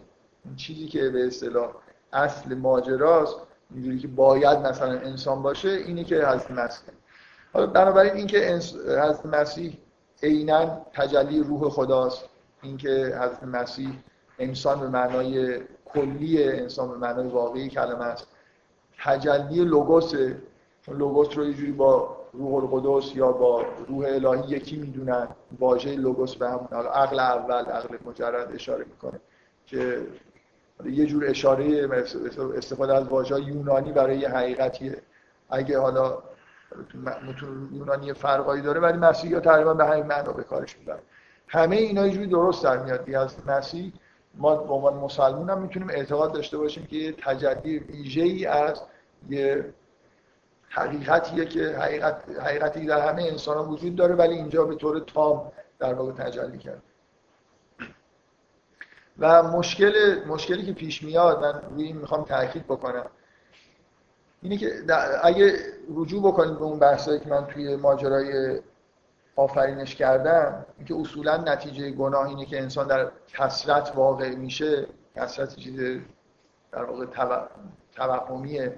انگار انسان یه جوری از خداوند خودش جدا احساس می‌کنه و این حرفا. من دیگه اونجا بکنم بیشتر از یه جلسه در این مورد حرف زدم. از مسیح انسانیه که اصولا فاقد این تجربه است. فاقد نگاه شرک آمیز به جهان حتی برای یه لحظه. و نتیجه این نوع در واقع در کسرت واقع نشدن اینه که در واقع از از مسیح آدم کمی الان که تو این دنیا داره زندگی می‌کنه دنیا رو که می‌بینه چیز غیر الهی توش نمی‌بینه. معصیت نمی‌بینه. کسی که معصیت نکرده ما یه جوری به دلیل اینکه یه جور سابقه معصیت داریم حداقل گناه اولیه رو داریم. بعدا که البته خیلی گناه نکردیم ولی خب حالا گناه اولیه رو داریم. که جوری ما احساس می‌کنیم که در دنیا مثلا همه چیز گناه آلوده مثلا معصیت و یه عده‌ای دارن انگار مخالفت. از مسیح دنیا رو نگاه می‌کنه و واقعا چیزی غیر از خدا نمی‌بینه دیگه. حالا انواع مختلف مثلا تجلی اسماء الهی رو در دنیا می‌بینه و چیزی غیر از این نمی‌بینه و ندیده. و موضوع اینه که نمی‌دونه دیگران هم چیز دیگه دارن می‌بینن. من می‌خوام تاکید بکنم که بنا به همون نقلی که در قرآن هست از مسیح یه جور در نتیجه این واقعیت نوع حرف زدنش و رفتار کردنش گاه گداری ممکنه انسان ها رو به اشتباه بندازه. از مسیح از طرف خدا حرف می‌زنه یعنی حرفی که خدا قرآن اینجوریه دیگه. حرفی که انگار شأن خداونده که بزنه از مسیح خودش می‌زنه. چون اون جدایی رو اصلا احساس نمی‌کنه واقعا یه جوری حالت اتصال که خودش در واقع چیزی غیر از خدا نیست این در از مسیح به وضوح وجود داشته و نتیجهش اینه که یه حرفایی که ممکنه اشتباه آمیز در واقع تعبیر بشن از حضرت مسیح صادر شده این چیزی که ما برای قرآن هم می‌دونیم. من می‌خوام اشاره ای بکنم فقط. حالا اینا رو در واقع زمینه هم دارم فراهم می‌کنم برای بحثایی که بعدا می‌کنم. شما همونطوری که سوره بقره یه جوری تاکیدش در واقع در مورد بنی اسرائیل به معنای یهوده سوره آل امران بیشتر در واقع در مورد اهل کتاب با تاکید روی مسیحیت. مثلا در واقع همونطوری که داستان بنی اسرائیل یه جوری در سوره بقره بعد از این مقدماتی میاد و بعد یه بحثایی مطرح میشه داستان آل امران تولد حضرت مریم یحیی و حضرت مسیح توی سوره آل امران میاد. یه مقدماتی وجود داره و بعدا هم یه حرفایی در نتیجه گفته میشه. تقریبا این دو تا سوره یکی اختصاص داره تقریبا به یهود و یکی به مسیحی. بیشتر به ایمان به تاریخ مثلا یهود اینجا اشاره میشه به تاریخ مسیحیت اینجا اشاره میشه. من, من می‌خوام بگم که اینو بعدا سعی می‌کنم بیشتر توضیح بدم. این اتفاقی نیست که سوره آل عمران با این آیه شروع میشه. سوره آل عمران حقیقت مسیح و مسیحیت رو بیان می‌کنه و بعد میگه که یه عده‌ای دچار انحراف شدن. اینو داره بیان می‌کنه. مسیحی ها حرفایی که می‌زنن حرفای کفرآمیز هم بینشون هست. و سوره آل عمران با این موضوع شروع میشه که خداوند قرآن و انجیل و تورات و اینا رو نازل کرده و بعد در مورد کتاب در مورد کتاب و قرآن مخصوصا اشاره میشه و کلا در واقع این بحث انگار یه جوری باز میشه که متشابهات وجود داره محکمات وجود داره. دقیقا این در ابتدای سوره آل عمران به درد این می‌خوره که بعد شما در واقع اتفاقی که بعد از حضرت مسیح افتاد این بود که متشابهاتی وجود داشت که از اون پیروی کردن. همونطوری که در قرآن میگه ابتقاء الفتنه. یه جوری همین الان شما انجیلا رو بخونید واضحه که حضرت مسیح داره خداوند رو میپرسته. حضرت مسیح در مورد خداوند به عنوان موجود دیگه ای داره صحبت می‌کنه که منو فرستاده. بعد یه حرفایی هم حضرت مسیح می‌زد که می‌شد اشتباه هم فکر کرد که حضرت مسیح خود خداوند.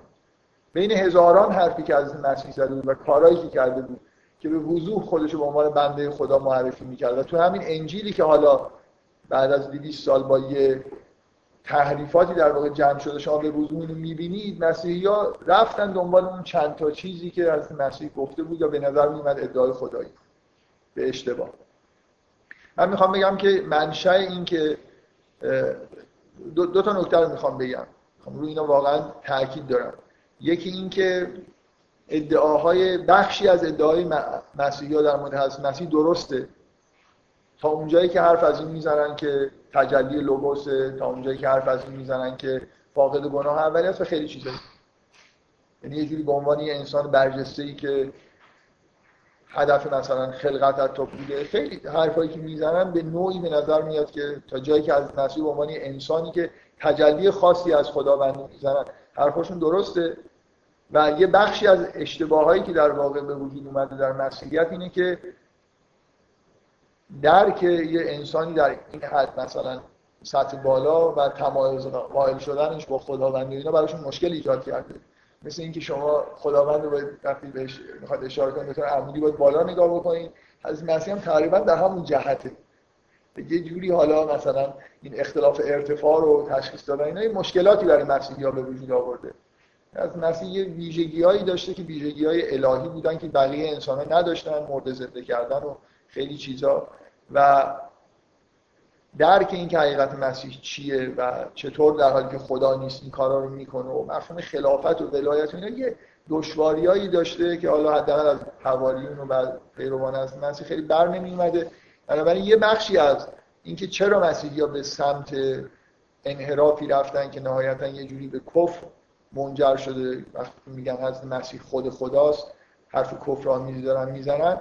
از این حقیقت والایی که حضرت مسیح داره و دشواری درک حقیقت مسیح در واقع برمیاد و یه بخشش هم از کلام حضرت خود حضرت مسیح و متشابهاتی وجود داشته هیچ کدوم اینا در واقع توجیه کننده این نیست بدیهیه که از مسیح خدا نیست. از این حرف کاملا بی‌معنیه.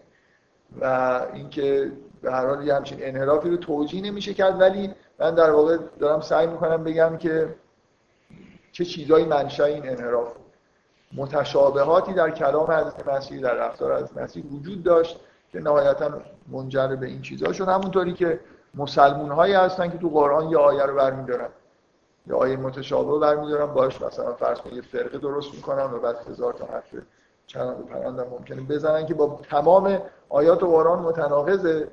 ولی اینا همش استنادشون به همون یه دونه آیت برای مردم یه مرضایی دارن که خلاصه یه جوری جلوه می‌کنه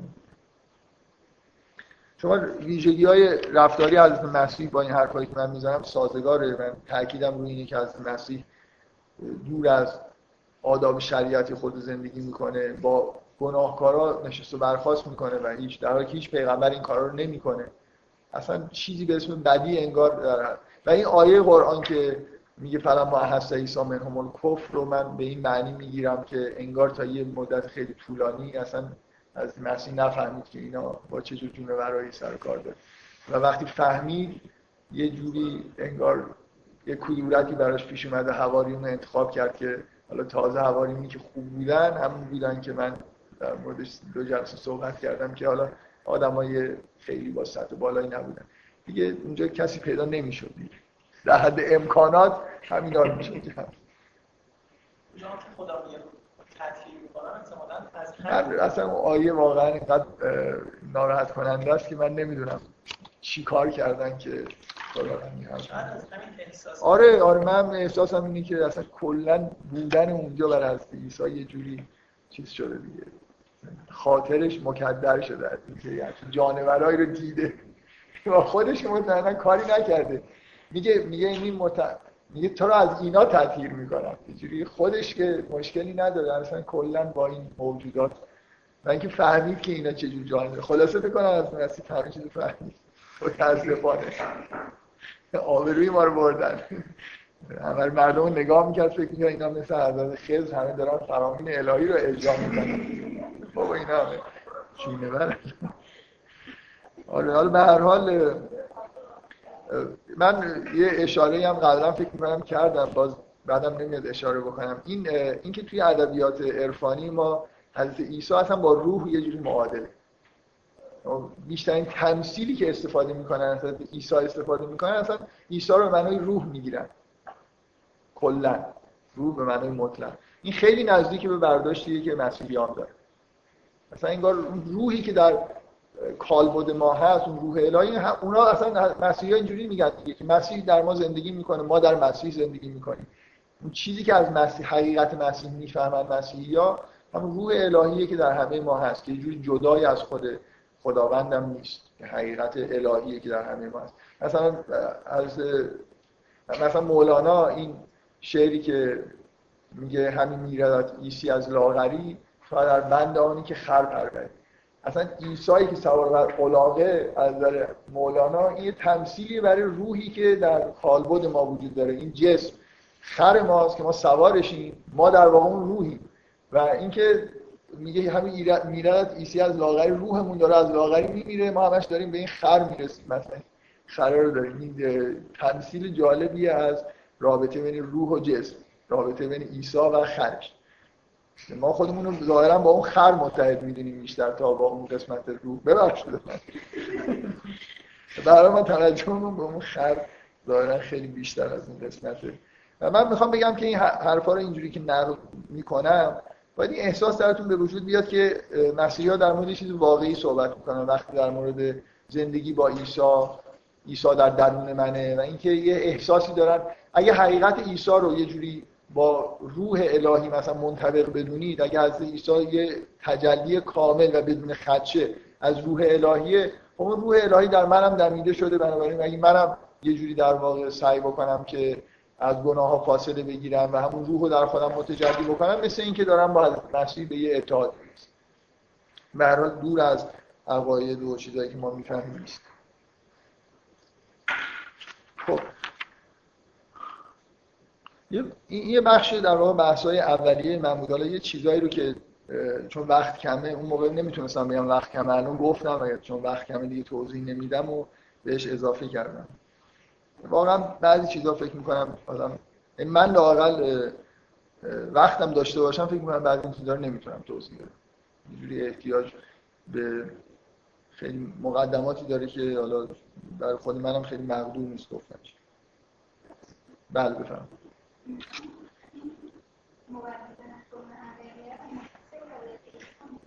آره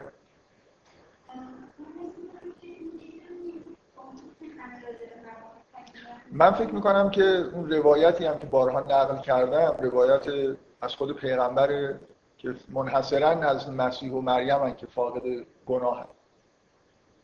این روایت معروفی از پیغمبر که اینو میگه من فکر می‌کنم یه جایی خلاصه در این مورد بحث می‌کنیم که اصولا مقایسه کردن بین اینکه حضرت مسیح بالاتره از پیغمبر بالاتره اینا حرفای جالبی نیست کلا. و اینکه حضرت عیسی اون شخصیتی باشه که فاقد گناه اولی است در مورد حضرت رسول این به هیچ وجه این ادعا وجود نداره. مسلمان ها شما تا شنیدید مسلمان ها در مورد گناه اولی حرف نمی‌زنن. اصلا داستان اون قسمت داستان قرآن اصلا نخوندم فکر کنم.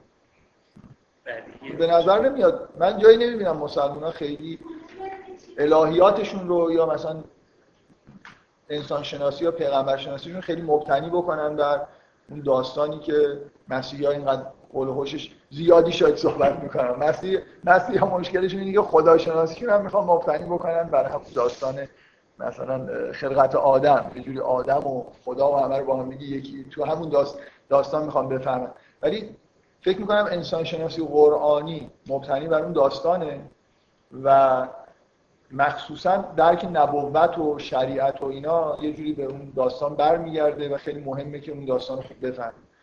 و مسیح شناسی هم فکر می‌کنم تو قرآن برمیگرده به اون داستان. به حال فقدان گناه اولیه در مورد پیغمبر ما اصولا ادعا نشد.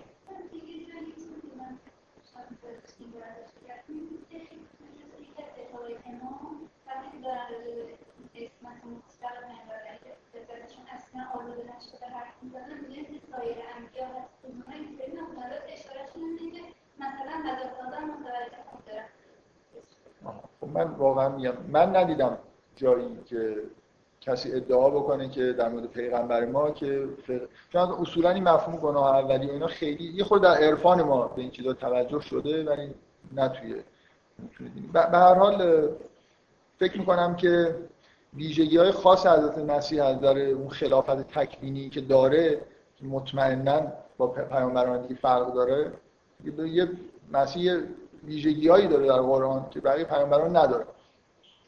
اینکه آیا اون گناه اولیه رو مرتکب شدن و بعدا توبه کردن یه ویژگی های مثبتی هم به وجود میاره یا نمیاره؟ یا من فکر لازمه بعدم در موردش صحبت کنم یعنی من فکر کنم در مورد حضرت رسول و بقیه پیامبران واقعیت وجود داره و اینکه یه چیزی کم میشه یه چیزایی هم اضافه میشه. یعنی اینکه اینکه مثلا فرض کنید پیامبر ما از اول کسرت و وقوع مردم در کسرت می‌بینه ولی حضرت عیسی نمی‌بینه. چون می‌بینید که توی داستان تورات حرف از اینه که وقتی که آدم از اون درخت خورد به یه آگاهی رسید. چیه؟ فرق بین نیک و بد رو. اصلا مفهوم بد رو و نیک رو فهمید. از عیسی این چیزی که اونجا حرف از زده میشه به نظر میاد که حداقل تا اواخر خیلی به طور اون طوری که مثلا فرض ما می‌فهمیم نمیفهمیده دیگه. ویژگی های تکوینی فوق العاده برتر پیدا می‌کنه یه انسانی که وارد این مقوله نیک و بد نمیشه. ولی اون قسمت هایی که مربوط به شریعت و ولایت تشریعیه یه چیزی کم میشه. پیغمبر ما قرار جمع بین حضرت عیسی و حضرت موسی باشه. حضرت موسی شریعت مطلقه. و از عیسی یه جوری ولایت و خلافت تکمینی مطلقه. پیغمبر ما هر دوتا رو انگار جوری با هم دیگه داره فکر می‌کنم که برای ولایت تشریع این معنایی که پیامبران دارن اون ماجرا یه جوری ضرورت داره. همونطوری که مسیحی ها می‌فهمن همین همه چیزایی که مسیحی ها میگن یه جورایی درسته و همش هم یه جورایی غلطه. رابطه مسیح پولس رابطه ای می‌بینه بین گناه اولیه و اصلا وضع شریعت. و طبق اون عقیده عجیب غریبش که چون از عیسی مسخوب شده دیگه گناه اولی بخشیده شده پس شریعت لازم نیست. استدلال یک یه حقایقی همیشه تو این حرفا هست. اینجا یه حقیقتی وجود داره. اگه اگه انسان حبوط نکرده بود شریعتی هم نبود. شریعت مال این حبوطه مال دوران طی کردن دوران نقاهت ما در کره زمینه و قرآن هم همینجوری میگه. میگه که برید به کره زمین. بعد من هدایت میفرستم. شما کسی که از این هدایت من یعنی منظور ارسال پیامبرانه. پیامبران میفرستم کسایی که پیروی بکنن. لا خوف علیهم ولا هم یحزنون. اصلا اگه حبوطی نبود شریعتی هم نبود. ایسایی که حبوط نکرده واضح شریعت نیست. همش تخفیف داره میده شری... اصلا شریعت لازم نداره از عیسی خودش که ببینید پیامبران یه جوری می‌فهمن که شریعتش درد می‌خوره.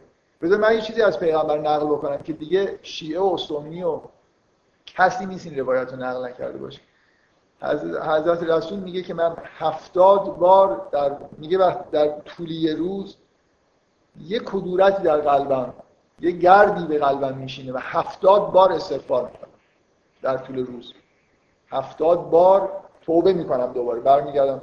یعنی ویژگی انسانی که یه بار حبوط کرده اینه که در معرض حبوطه. باید احتیاطایی بکنه. هی مثل اینکه دوباره اون کسرت داره به سراغش میاد. مثل اینکه شما یه بار یه جوری به دنیا نگاه کردید و اون خاطره تو ذهنتون هست و هی انگار برمیگردید به اون و اینکه تو حالت به اصطلاح توحید مطلق باشید یه دشواری براتون ایجاد. اصلا شریعت مال همینه که شما رو به اینجا برسونه که از اون کسرت در بیایید و واضح شریعت که پیامبرانی که واضح شریعت بودن همه در واقع وقوع در کسرت رو تجربه کردن و بعد دوباره به وحدت برگشتن و حالا راه و بلدن. حضرت عیسی اصلا این اتفاق براش نیفتاده. بنابراین از لحاظ تشریعی این برای حضرت عیسی اصلا میگم شریعت مال دوران حبوطه. حضرت عیسی حبوط نکرده که بخواد مثلا خیلی در واقع برای این دوران من برای همین میگم حضرت عیسی بیشتر یه موجودی که با تکوین سر و کار داره تا با تشریع و آثار وجودش هم در ظهورش و عروجش اینا همه در واقع بیشتر آثار تکوینی هم تو دوران حیاتش همونطوری که قرآن نقل می‌کنه بیشتر به امور تکوینی سرگرمه تا به امور تشریعی داره مرده زنده می‌کنه داره پرنده می‌سازه و تبدیل به پرنده واقعی می‌کنه. و الی آخر بیماری ها رو شد آثار تکوینی گناه رو داره از بین می‌بره. نه اینکه شریعت بیاره بحثای شریعتی بکنه. نه اینکه بلد نیست. در قرآن هم میگه اینا بهش آموزش داده شده. ولی مستقلا به هر حال واضح شریعت نیست و شأن حضرت عیسی اینجوری اینکه این برتریه اون برتری این حرف و حرفای خوبی نیست. یه بخشی از این عالم به هر حال شریعت و تشریعه. یه بخشی اصلا از به وجود اومدن انسان برمیگرده به همین که یه همچین چیزهایی اتفاق میفته و بنابراین پیامبر ما از یه جهاتی در یه موضعی قرار داره که از عیسی قرار نداره. که می‌تونه واضح شریعت باشه و پیامبر خاتم باید به هر حال یه شریعتی داشته باشه. از عیسی کارش تو این دنیا چیز دیگه است. بیشتر در واقع با عالم تکوین سر و کار داره تو باید من شما اصلا کلا دچار مشکل شدید. دیگه این دفعه هم بد ربط شد. نه دفعه قبلش برای من ایمیلی خوندم که ظاهرا این مشکلات باز پیش میاد حالا هی این دفعه نگاه می‌کنن انگار اونجا یا شیاطینی دارن این کارو خب من بعدم نمی اومد این جلسه بازی خودی بیشتر در مورد این مسئله آثار تکوینی حضور حضرت عیسی تو کره زمین صحبت کنم با توجه به اینکه یه نفر جلسه قبل سوالی کرد که مثلا از قرآن چه دلایلی داریم؟ اولا تمام توصیف های قرآن در مورد حضرت عیسی که تکوینی هست. معجزه نمی‌کنه که مردم رو به یه شریعتی مثلا دعوت بکنه. معجزه می‌کنه. می‌دونی منظورم چیه؟ بقیه پیغمبران معجزه می‌کنن جلوی مردم مردم ببینن بهشون ایمان بیارن دنبالشون راه بیفتن به شریعت عمل بکنن. حضرت عیسی همینجور راه میره و ازش یه معجزاتی سر می‌زنه که بیماری ها رو شفا میده. داره مردم خوب می‌کنه. این یعنی اصلا کلا یه جور توصیفی از حضرت عیسی وجود داره که فرق داره با بقیه پیامبر. دعوت به شریعت اون معنایی که در بقیه در عیسی کم نه اینکه وجود نداره. به طور استقلالی به نظر میاد بیشتر نمیاد جلوی مردم. تو قرآن توی انجیل شما می‌خونید و بعید هم نیست که این حرف به همین معنی از عیسی گفته باشه راست باشه. معجزه می‌کنه میگه به مردم نگو یعنی پیغمبرا که اینجوری معجزه نمی‌کردن. معجزه پیغمبرا این بود که جلوی مردم. اصلا خداوند یه یه مقدماتی میچی که همه مردم جمع باشن. و ببینن که این داره چی کار می‌کنه. مثلا در مورد حضرت موسی مکر الهی بود که فرعون همه رو جمع کرد. خیلی جالبه دیگه. حضرت موسی جلوی فرعون یه کاری کرد. بعد فرعون به ذهنش رسید که اون روزی که همه مردم جمع میشن یه عید مثلا مصر بود که همه یه جا توی اون روز بیایم حضرت موسی رو مثلا اونجا خیتش بکنیم. بعد خب خودش چیز شدی جلو در واقع خودش یه وسایلی فراهم کرد که از موسی نمی‌تونست این کار بکنه. که تمام مردم جمع کرد که از موسی ماجرا رو به همه نشون داد. و بعدم ماجرا طوری پیش رفت که اون آدمایی که اینا جمع کرده بودن که از موسی شکست دادن ایمان آوردن جلوی همه مردم. و خب خیلی بد شد دیگه به معجزات پیامبران این نیست که بیان مردم شفا بدن پنهانی مرده زنده کنن و بی کسی نگن. معجزاتشون اینه که جلوی مردم معجزه کنن که مردم بهشون دنبالشون راه بیفتن. ولی از عیسی این کار رو به نظر میاد نمی‌کنه. شما توی قرآن مثلا از عیسی خودش در مورد خودش میگه که اصلا این مفهوم آثار تکوینی این همون واژه‌ای وجود داره در فرهنگ قرآنی برکت. مثلا میگه این وجعلنی مبارکن عین ما من هر جا باشم مبارکم. برکت اونجا پیدا می‌کنه. نه اینکه لازم حرفی بزنه. حضور حضرت عیسی همراه با برکت. یا خداوند در مورد بعضی از مکانها این حرف می‌زنه. اینا آثار تکوینی هست مثلا در مورد مسجد الاقصا میگه مسجد الاقصا الذی بارک حوله. مسجد الاقصا و دور و اطرافش خداوند مبارک قرار داده. یعنی شما برید همونجا بشینید. مسجد الحرام هم همینجوریه. برید اونجا بشینید برای خودتون. اونجا یه اتفاقایی میفته یعنی یه جوری اون سرزمین آثاری پیدا کرده. یا مثلا در قرآن در مورد حضرت عیسی و حضرت مریم حرف از اینه که اینا آیه و رحمت هستن برای یعنی چی اینا؟ از مر... حالا از عیسی یه حرفایی زده. از مریم که حرفی نزد. از مریم برای خودش هم اینطوری در یه کنج خلوتی هست. حالا در دلایل قرآنی هم وجود داره که اصلا کلا این مبارک بودن از نظر تکوینی و آثار تکوینی و حضوری انسان چیه و فکر می‌کنم دلایل غیر قرآنیش خیلی بدیهی تره. یه چیزی ابن عربی من یه بار ازش نقل کردم. یه حرفی می‌زنه در مورد اینکه میگه میگه چرا خداوند اینجوری قرار داد که قبل از اینکه از موسی ظهور بکنه فرزندان بنی اسرائیل رو کشتن. میگه برای اینکه وقتی که یه نفر رو می‌کشن که هنوز عمرش به پایان نرسیده. در اصل ظلم کشته میشه. یه جوری مثل اینکه این پیمانه عمرش برای بودن در دنیا امتداد داشته. شما یه جایی اینو می‌تونید قطع بکنید. اون مابقی اون انگار انرژی که اونجا اختصاص داده شده به این آدم یه جوری از بین نمیره. بنا به قانون بقای انرژی. ابن عربی اینا رو نمیگه.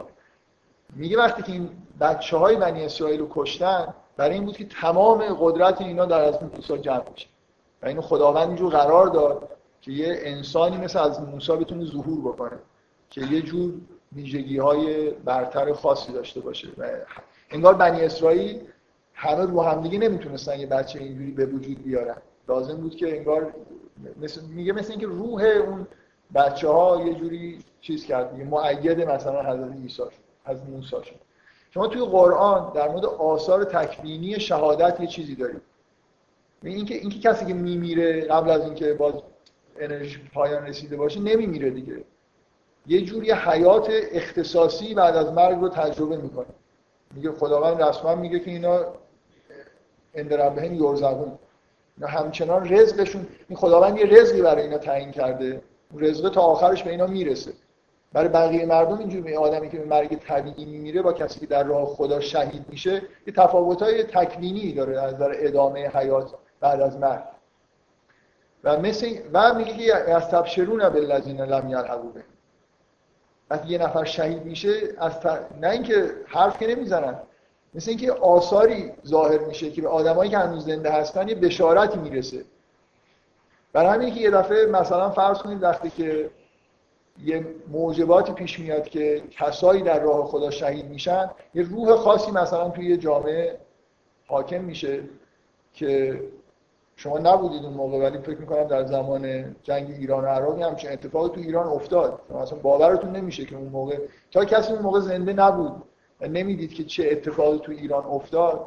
که اون روح به اصطلاح اون زمانه روح خاصی بود که آدما به راحتی مثلا جون خودشون میگذشتن. برای یه خاصی داشت که اینا نه با تبلیغات هیچ وقت به دست میاد نه هیچ جور دیگه.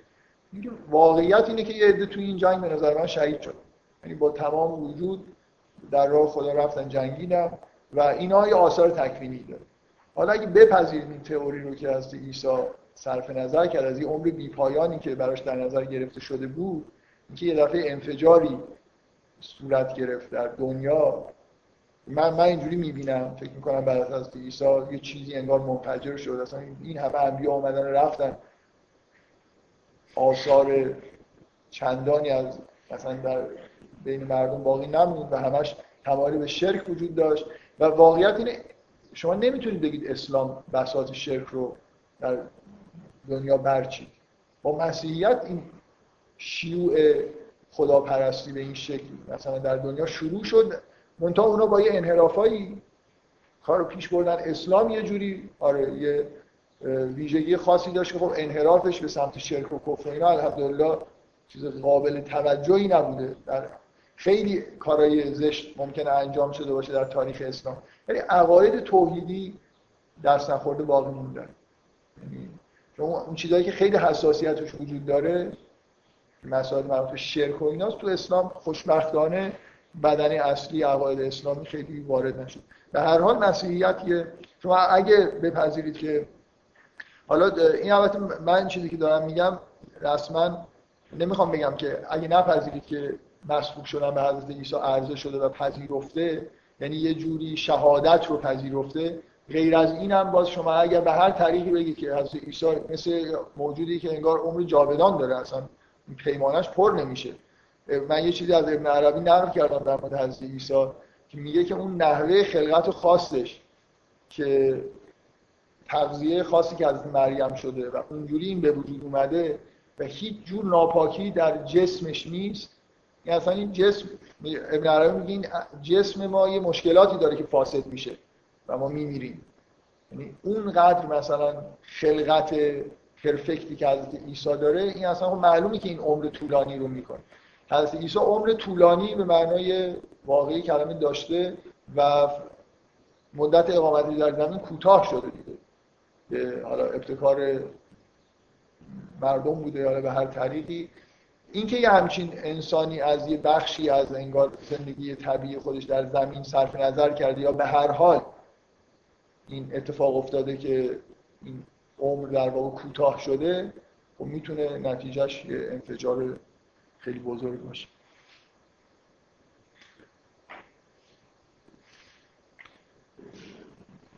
من این چیزایی فقط اشاره می‌کنم دیگه نمی‌خوام در موردش بحث بکنم چون همین خیلی اخیرا در موردش صحبت کردیم. در مورد اینکه این عقیده ما در مورد اینکه مرگ عیسی یه حالت دوگانه داره. یعنی از یه طرف عذاب برای بنی اسرائیل رو به همراه میاره از یه طرف دیگه آثار و برکاتی ممکنه داشته باشه فکر می‌کنم داره. و این برکات وجود از مسیح بعد از مرگ از مسیح همچنان ادامه پیدا کرده و این فطرت پیامبران هم یه جوری به دلیل حضور همون آثار در واقع از مسیحه که تا وجودی به تأخیر میفته ارسال انبیا از مسیح زنده است و آثارش هم در همه می‌بینید که کارام خوب داره پیش میره دیگه. بهتر از زمان حضور جسمانی از مسیح کار مسیحیت در جهان پیش رفته بعد از مسیح. اینا به هر حال من می‌خوام تاکید بکنم یادآوری بکنم که بنی اسرائیل چجوری کارشون تموم شد. تو بحثایی که بعدا می‌کنیم می‌خوام می‌خوره در مورد این بنی اسرائیل بیشتر من می‌خوام حرف بزنم. بنابراین طبیعیه که یادآوری می‌کنم که اینجا ماجرای مهم زندگی از مسیح اینه که یه جوری کار انبیا بنی اسرائیل در واقع تموم میشه. من یه اشاره کوتاه می‌خوام بکنم. سال هفتاد میلادی یهودی ها خلاصه شیطنت هایی کردن مسیح های دروغی ظاهر می مردم رو چون اینا دنبال این بودن که پادشاهی بکنن و این حرفا خلاص مردم رو به قیام هایی تشکیل می‌کردن. سال هفتاد میلادی رومیا دیگه به تنگ اومدن و لشکرکشی عظیمی کردن و کلا کار قوم بنی اسرائیل و معبد اورشلیم و همه چیز تموم شد. یعنی کلا معبد سلیمان با خاک. قبل از اینکه این کارو بکنن اصلا شورش هم یه مقدار زیادی به همین دلیل به وجود اومد. یکی از این امپراتورای معروف روم حکومت روم توی این سالهای بعد از حضرت مسیح خیلی امپراتورای عاقلی داشتن. بعضیشون واقعا معروفن. امپراتورایی داشتن که فیلسوف بودن. مثل همین که با راسل کرو رابطه خوبی داشت. این فیلم گلادیاتور اگه دیده باشید اون امپراتور خیلی معروف واقعی از تاریخی و شهرتشون هم برای اینجا. آثار تکوینی سخنرانی های من که گربه ها اینجا. خب حالا این هیچ توجهی هم به ما نداره. کاملا مشغول کار خودشه و خیلی هم جدیه. یه یه, یه حرفی سراف سپهری می‌زنه. میگه که هیچ کس زاخچه ای را سر یک مقبره جدی نگرفت. آره این چیکارش داریم؟ بذارش آره بیرون سطح رو بذار کاری دلش می‌خواد بکن. نه گوش خب توی این دوره بین سی میلادی بودیدن تا هفتاد میلادی چند تا آدم دیوونه امپراتور روم شدن. کالیگولا هست نرون هم هست. دیگه شهره آفاق هست. کالیگولا کاری خیلی بامزه که کرد مجسمه خودش رو دستور داد در هیکل سلیمان نصب بکنن. تمام امپراتورهای روم می‌دونستن که یهودی ها قرار یه چیزای حساسیت های ویژه ای دارن. مجسمه ببرید اونجا و تو هیکل سلیمان ها راه برید و این حرفا. و همه یه جوری احساس می‌کردن که خب اینا یه عقایدی دارن. کاری هم که به کار ما ندارن. پولشون هم خراجشون هم میدن همه چیز. اذیت نمی‌کردن. اینا هم حالا تا حدودی علماشون و اینا سازش کرده بودن و داشتن زندگی می‌کردن. این اصلا دستور که داد مجسمه رو بردن اونجا خب به هر حال طبیعیه که یه اتفاقای افتاده شورشایی شد. و نتیجهش این شد که نه در زمان کالیگولا در جانشین یا جانشین جانشینش خلاص حمله کردن و اورشلیم و معبد سلیمان و همه چیز رو با خاک یکسان کردن. این با عقاید ما جور در میاد. اصلا کار بنی اسرائیل تموم شد. معبد سلیمان کعبهشون بود دیگه. یعنی همون همون حالتی که مثلا فرض کنید کعبه و مکه برای ما داره اورشلیم و معبد سلیمان برای یهودیا داشت. مظهر معبد سلیمان جایی بود که به دستور خداوند ساخته شده بود برای همین کار. برای اینکه محل عبادت و زیارت و یه چیزی شبیه حج باشه. و کلا این معبد سلیمان با خاک یکسان شد. و من فقط اشارم به اینه.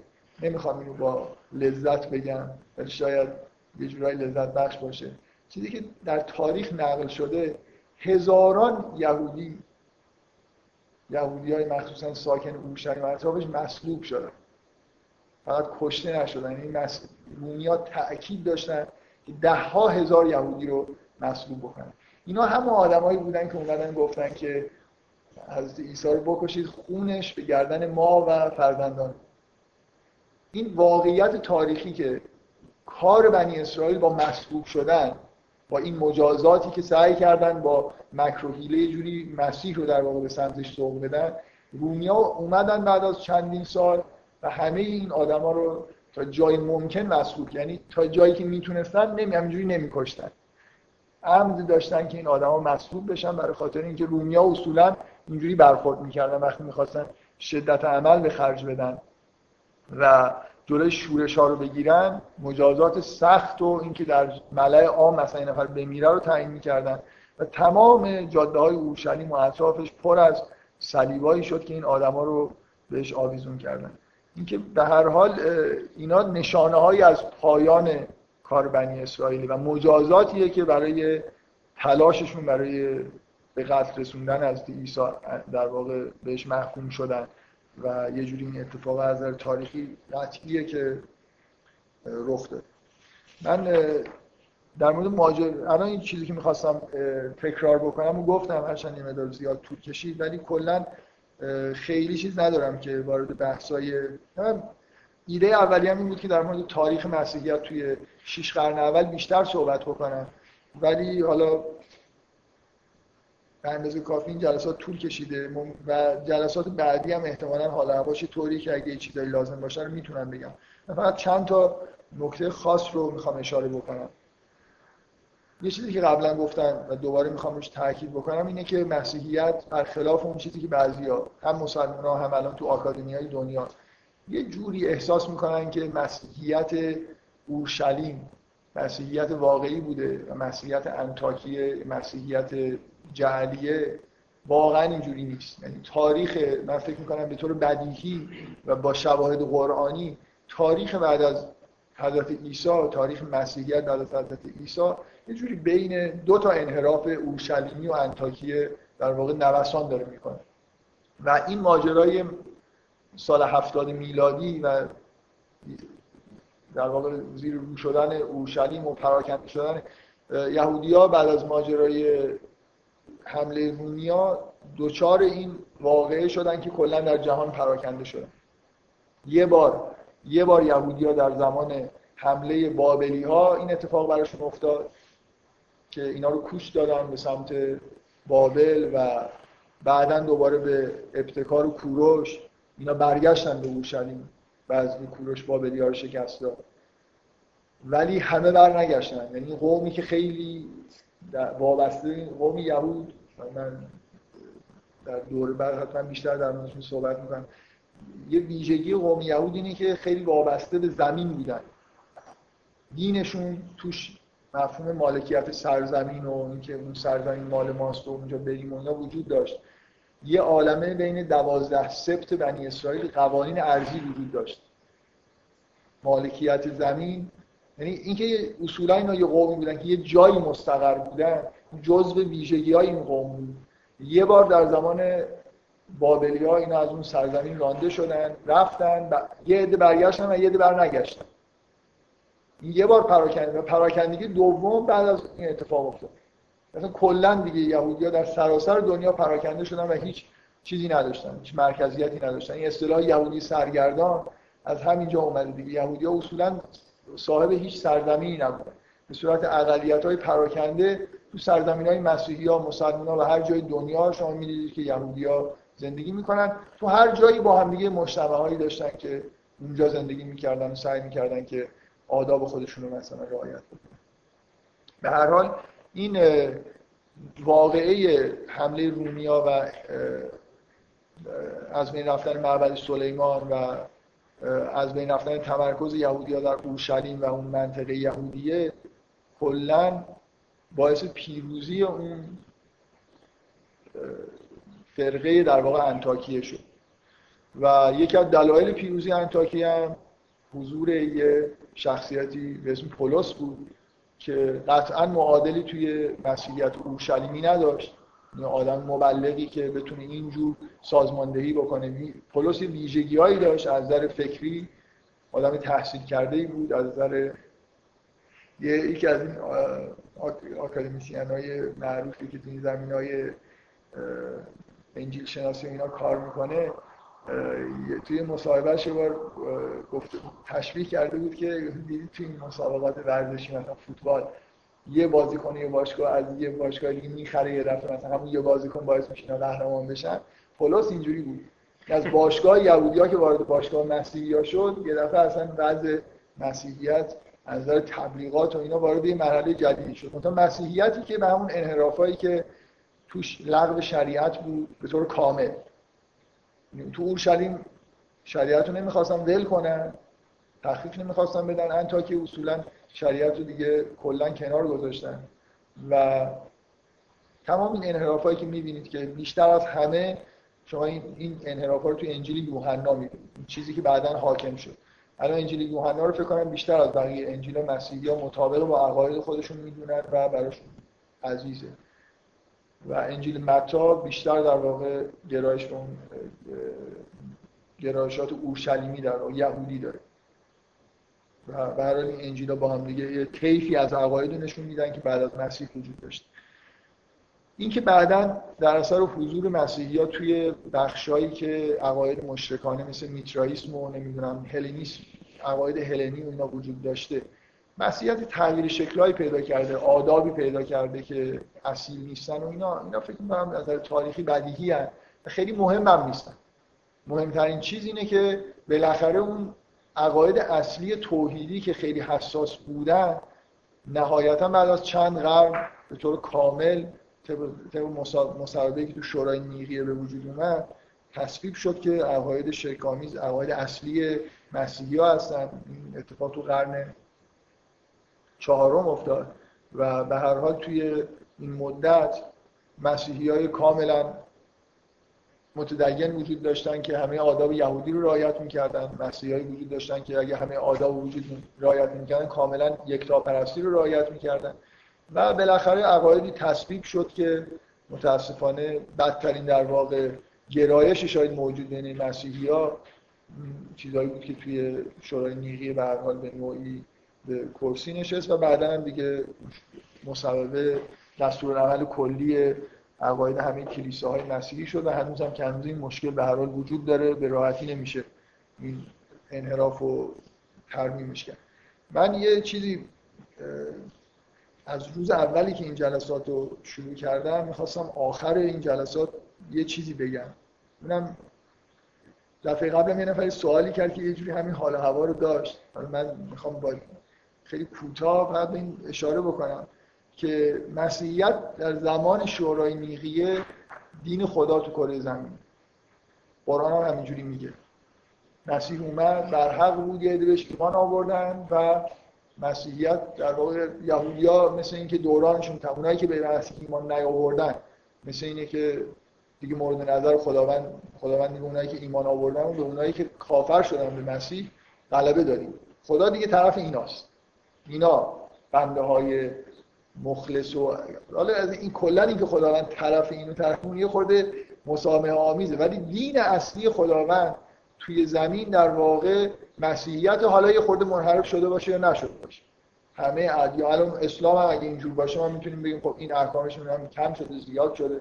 در حال هیچ دینی از انحراف مسئول نیست. چه تو عقاید چه توی اینجوری نیست که خداوند بگه خب حالا مثلا فرض کنید اینا چون یه عقاید انحرافی پیدا کردن دیگه نظر خاصی بهشون وجود نداره. مسیحی ها موجوداتی هستن که نزدیکترین آدما به عقیده درست در دنیا هستن. یعنی هم تورات رو قبول دارن و هم به حضرت مسیح به عنوان حالا یه پیغمبر یه موجود استثنایی معتقدن و سعی می‌کنن با تمام وجودم آداب اخلاق مسیحی داشته باشن و این حرفا. بینشون خب آدمای صالح هم زیاد. ببینید من حالا ادعا می‌کنم که بعد از مسیح جو یه جو خاصی هم حاکم و روح القدس هم فعالیت می‌کنه و این حرفا. یه روزی شورای نیقیه ای تشکیل شده که خیلی هم حساس بود. اون شورای نیقیه می‌تونست عقاید آریوس تصویب بشه و عقاید آریوس عقاید یکتاپرستانی بودن خیلی نزدیک بودن به همین حرفایی که من دارم می‌زنم. خیلی چیزا در مورد مسیح به صورت اقراق‌آمیز می‌گفت ولی ذات ذات مسیح رو برای جدای از خدا می‌دونست. همین چیزی که شرکه اینی که شما اینا خدا رو مثلا فرض کنید همون مسیح بدونید چیزی که خدا در قرآن میاد میگه محکوم میشه که این شرک آمیزه اینکه ان الله و المسیح عیسی مریم. است خدا همون عیسی مریمه. اینکه این ذاتا اینا یکی هستن. اینکه شما بگید که حالا به هر طریقی خداوند حضرت عیسی رو خلق کرده. آریوس می‌گفت مسیح مخلوقه آریوس می‌گفت مسیح حادثه. برخلاف این یعنی با همیشه با خدا نبود و از این حرفا. همه نامه های پولس هم خونده بود اعتقاد داشت. من تاکیدم روی اینه که لزوما از نامه های پولس در نمیومد که همزاد بودن مسیح رو با خداوند مثل شورای نیقیه تصدیق بکنه.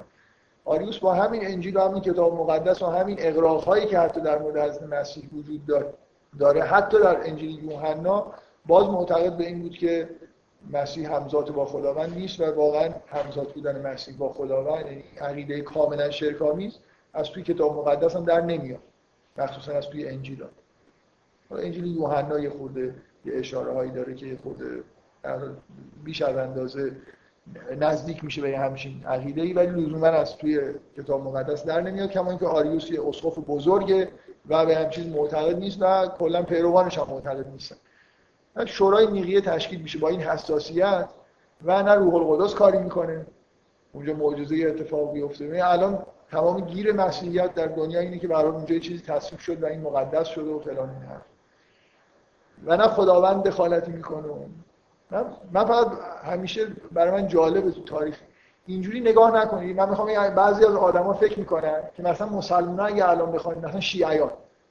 ما چون مثلا شیعه هستیم و عقیده برحق داریم خداوند نمی‌ذاره که مثلا علمای ما فتواهای اشتباه بدن.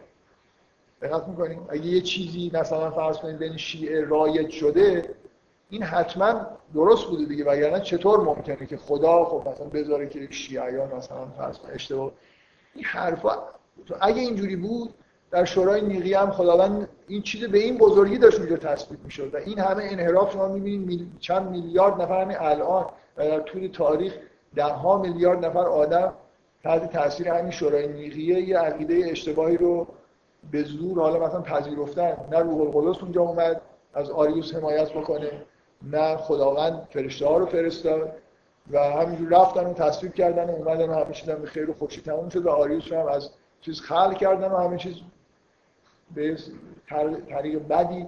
هنوز اسلام ظهور نکرده که شما بگید مسیحیت دین درجه دوم شده. مسیحیت حساس دیگه مثل دین بر حق دنیاست.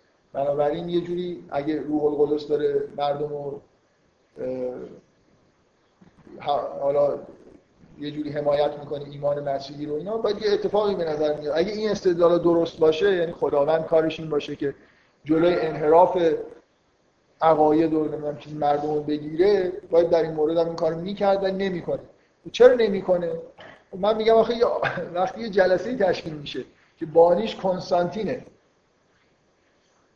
اصلا این آدما بیخود رفتن اونجا نشستن. دقت می‌کنید یعنی جلسه اصولا بعضی از این جلسات نیقی مستقیما با ریاست کنستانتین یعنی شرکت می‌کرد ریاست جلسه رو داشته. اصل نفس این که همچین چیزی تشکیل شده که کلا مشکوکه. یعنی خیلی ها ممکنه بودن و نرفتن. یعنی که امپراتور روم جلسه تشکیل بده که بین اختلافات بین آریوس با مثلا بعضی از اسقفا داوری بشه اونجا رأیگیری بشه. کلا اینکه این جلسه مشروعیت داشته که توش برن یا نه. یعنی اگه شما پاش تو هر جلسه الان مثلا فرض کنید بوش علمای اسلامی رو دعوت بکنه که در مورد فلان آیه قرآن تصویر یه برن. بعد ما انتظار داشتیم روح القدس هم بره اونجا مثلا نذاره که اینا چیز بدی بکنن دیگه هر کاری دلشون می‌خواد بکن خدا که دعوت نکردیم اسقفا رو که برن اونجا در مورد اینکه مسیح خدا هست یا نه تصمیم بگیرن. نکته مهمترش اینه. بابا یه چیز بدیهی که عقل همه ما میگه هیچ متن میگه که مثلا فرض کنید که باید اینجوری به این مثلا مسیح خدا نیست. حالا شما برید یه جایی بخواید تصمیم بگیرید که مسیح خدا رأی بگیرید که مسیح خدا هست یا نیست. بعد روح القدس بیاد اونجا دخالت بکنه که مثلا نتیجه این آرا یه جوری اینطوری بشه. یه جایی ابهامایی وجود داره. واقعا مثلا فرض کنید مشکلی پیش اومده. شما تشخیص نمی‌دید که این درسته یا اون درسته. شاید اونجا خداوندی کمکی بکنه به شما. ولی این جایی که بدیهیه که خب معلومه عقیده درست کدومه. اگه کسی مرضی نداشته باشه خب معلومه که مسیح خدا نیست نمی‌دونم مخلوق فلانه در محکمات. اینکه هر کسی با هر مرضی بره یه مثلا فرض کنید فتوایی صادر بکنه یا یه عقایدی رو مثلا مطرح بکنه بعد خداوند اینجا هی مثلا فرض کنید دنبال مردم باید فرشته ها رو بفرسته که نمی‌دونم حالا تو این حرف تو رو خدا نزن. مثلا فرض کنید بعضی از شیعیان با همین استدلال میگن که اینکه پنج وقت نماز رو شیعه تبدیل به سه وقت کرده اگر این مثلا کار بدی بود خداوند نمی‌دونم حتما یه جوری مثلا امام زمان میومد به علمای ما می‌گفت. مگه جایی اصولا ابهامی وجود داره که نماز پنج وقته نباید تو سه وقت خون؟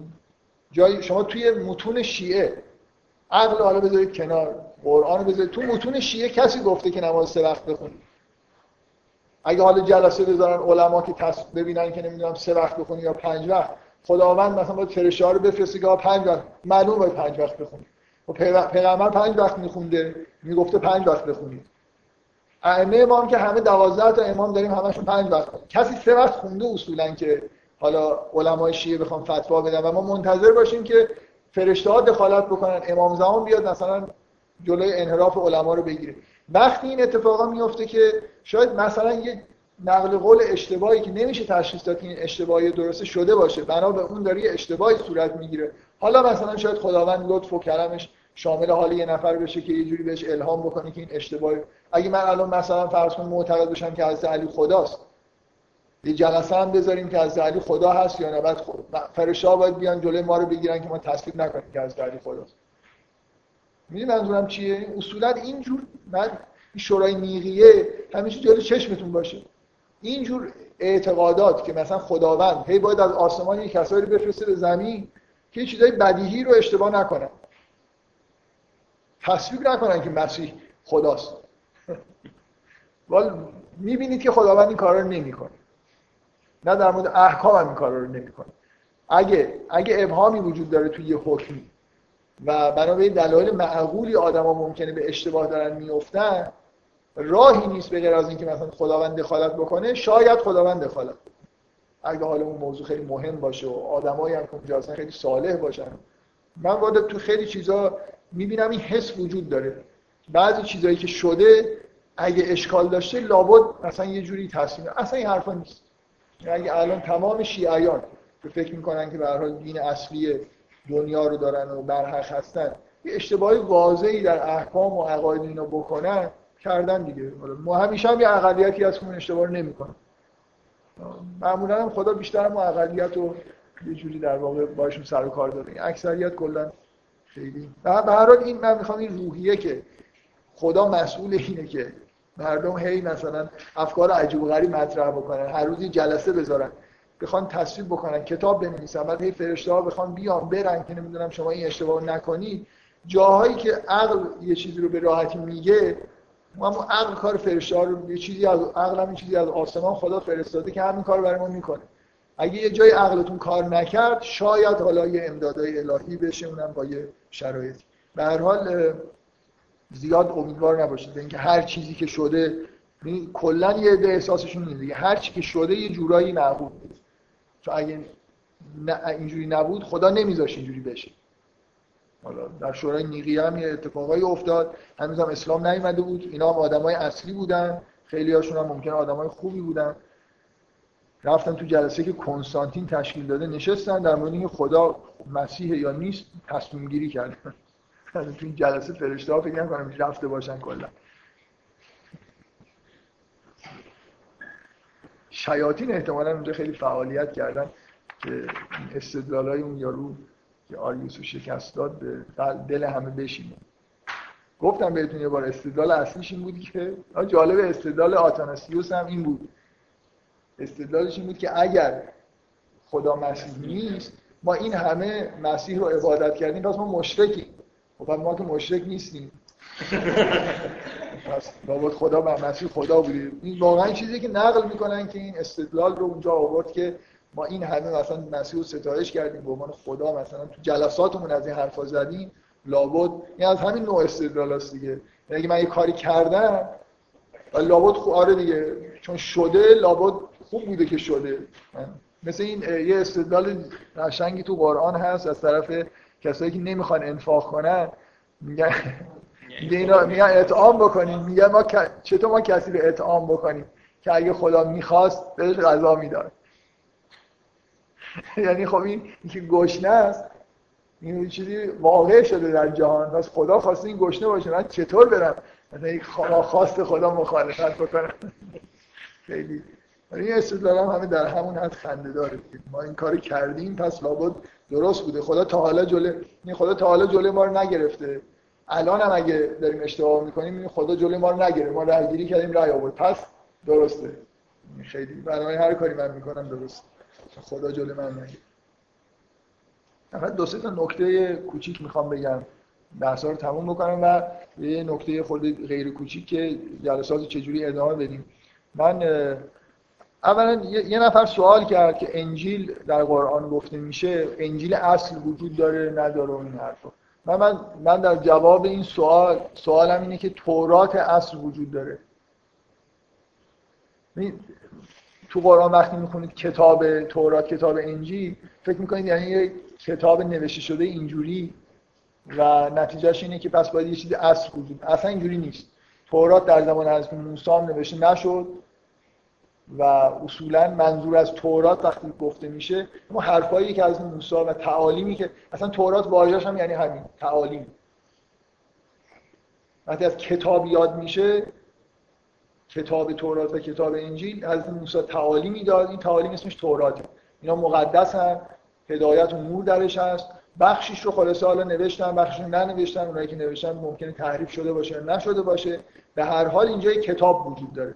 کتاب به معنای کلی نه به معنای چیزی نوشته شده. انجیل هم به همین معنا تعالیمی که از مسیح داد. حالا یه چیزایشو نوشتن یه چیزایشو ننوشتن در دنبال انجیل به معنای یه چیزی که جلد گرفته باشن و یه کلماتی نوشته شده باشن فکر می‌کنم نباید بگردیم. از قرآن بر نمیاد که انجیل نوشته شده به معنای اینکه تبدیل به کتاب مجلد شده که داره بهش اشاره میشه. به همین دلیل که ما به, به طور بدیهی می‌دونیم که تورات اینجوری نبود.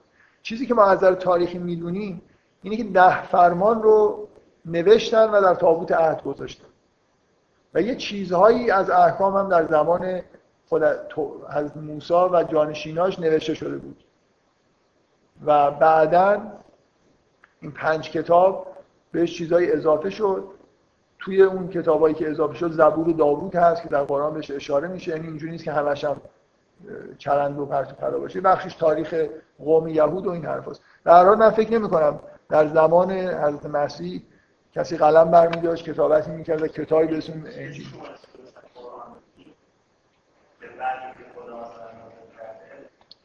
اسم انجیل نه اینکه اینکه اینکه به حضرت مسیح نه وحی می‌شد. حضرت مسیح مثلا فرض کنید تحت وحی الهی تخفیف می‌داد در شریعت و حرفایی می‌زد. نقل اینا همه درست یعنی اینکه به هم در مورد تورات هم در مورد انجیل درسته. ولی اینکه آیا اینا به صورت مکتوب در اومدن؟ حضرت مسیح مثلا می‌گفت کسی بنویسه یا حفظ بکنه. که ف... ما یه چیزی در مورد قرآن می‌دونیم که فکر می‌کنیم هر جایی در قرآن گفته میشه. کتاب یعنی این. که وحی بشه و اینا نوشته بشه تبدیل به کتاب بشه. لزوما این شکلی نیست. من فکر می‌کنم تورات در قرآن یعنی تعالیم حضرت موسی و جانشینایی که اومدن و تایید کردن. و انجیل هم یعنی تعالیم حضرت عیسی. که درش بشارت بوده. انجیل اصلا این واژه واژه بشارت. مسیح با خودش بشارت آورد. حرفایی که می‌زد حرفای تبشیری بود بیشتر. و مردم در اثر شنیدن همون حرفا یعنی یه بخشی از اون چیزی که فکر می‌کنم اسمش انجیل انجیل واقعی همین در همین چیزهایی که نوشته شده هست. کلام حضرت مسیح.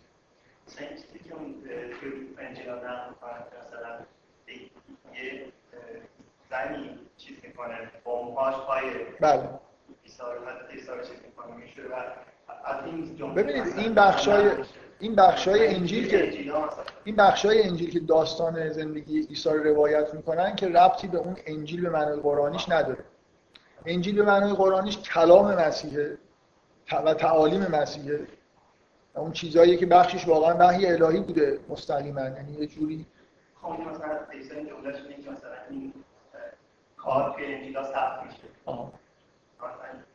برای این حس داره که انگاری مثلا انسان گفته چیزایی باش کنیم مثلا یه کتابی از کارهایی که من می‌کنم ببینید اینکه این چیزهایی که ما الان در اختیار داریم انجیل هستن اسما درستن دیگه. برای اینکه اینا بخشی در واقع اینا همون چیز تعالیم حضرت عیسی رو تا حدودی حالا سعی کردن اینجوری بنویسن. و هر واقعی هم که نقل میشه خلاصه سخنی از حضرت عیسی میاد. و بنابراین گفتن این که اینا انجیل هستن راه دوری نرفتیم. فقط موضوع اینه که همونطوری که تورات خوب نوشته نشده اینا خوب نوشته نشده. و من فکر می‌کنم انجیل مجموعه تعالیم و حرفای از مسیح که بخشش مطمئنا مستند مستقیما به وحی الهی بوده. همونطور که در مورد از موسی بوده و بخشش هم شاید نبوده. و اینکه انجیل اساسش تبشیر بوده و مثل یه جور همون تخفیف دادن تو شریعت و امیدوار کردن و این لحن از عیسی همونطور که در انجیل های موجود هست همینطوری بوده. مردم یه جوری بیشتر امیدوار می‌کرده. و اینکه به هر حال دنبال این باید بگردیم که یه انجیلی از حضرت عیسی مثلا کتابت داده کسی بکنه این حرفا فکر می‌کنم از قرآن این بر نمیاد. صرف واژه کتاب ازش نمیشه نتیجه گرفت که یه جوری کتاب به معنای جلد گرفته شده وجود داره. نظر تاریخی به نظر نمیاد که اطراف از مسیح کسی وجود داشته که کتابت می‌کرد. خیلی بعیده اگه یه نفر در زمان هیچ کس ادعا نمی‌کنه که چیزی در زمان از مسیح نوشته. یعنی همین انجیل های موجود هر چی که هست بعد از از عیسی نوشته شدن به تعریف یه نکته که من جلسه قبل می‌خواستم بگم این نکات مهمی نیست فقط اینجور محض یادآوری می‌خوام بگم.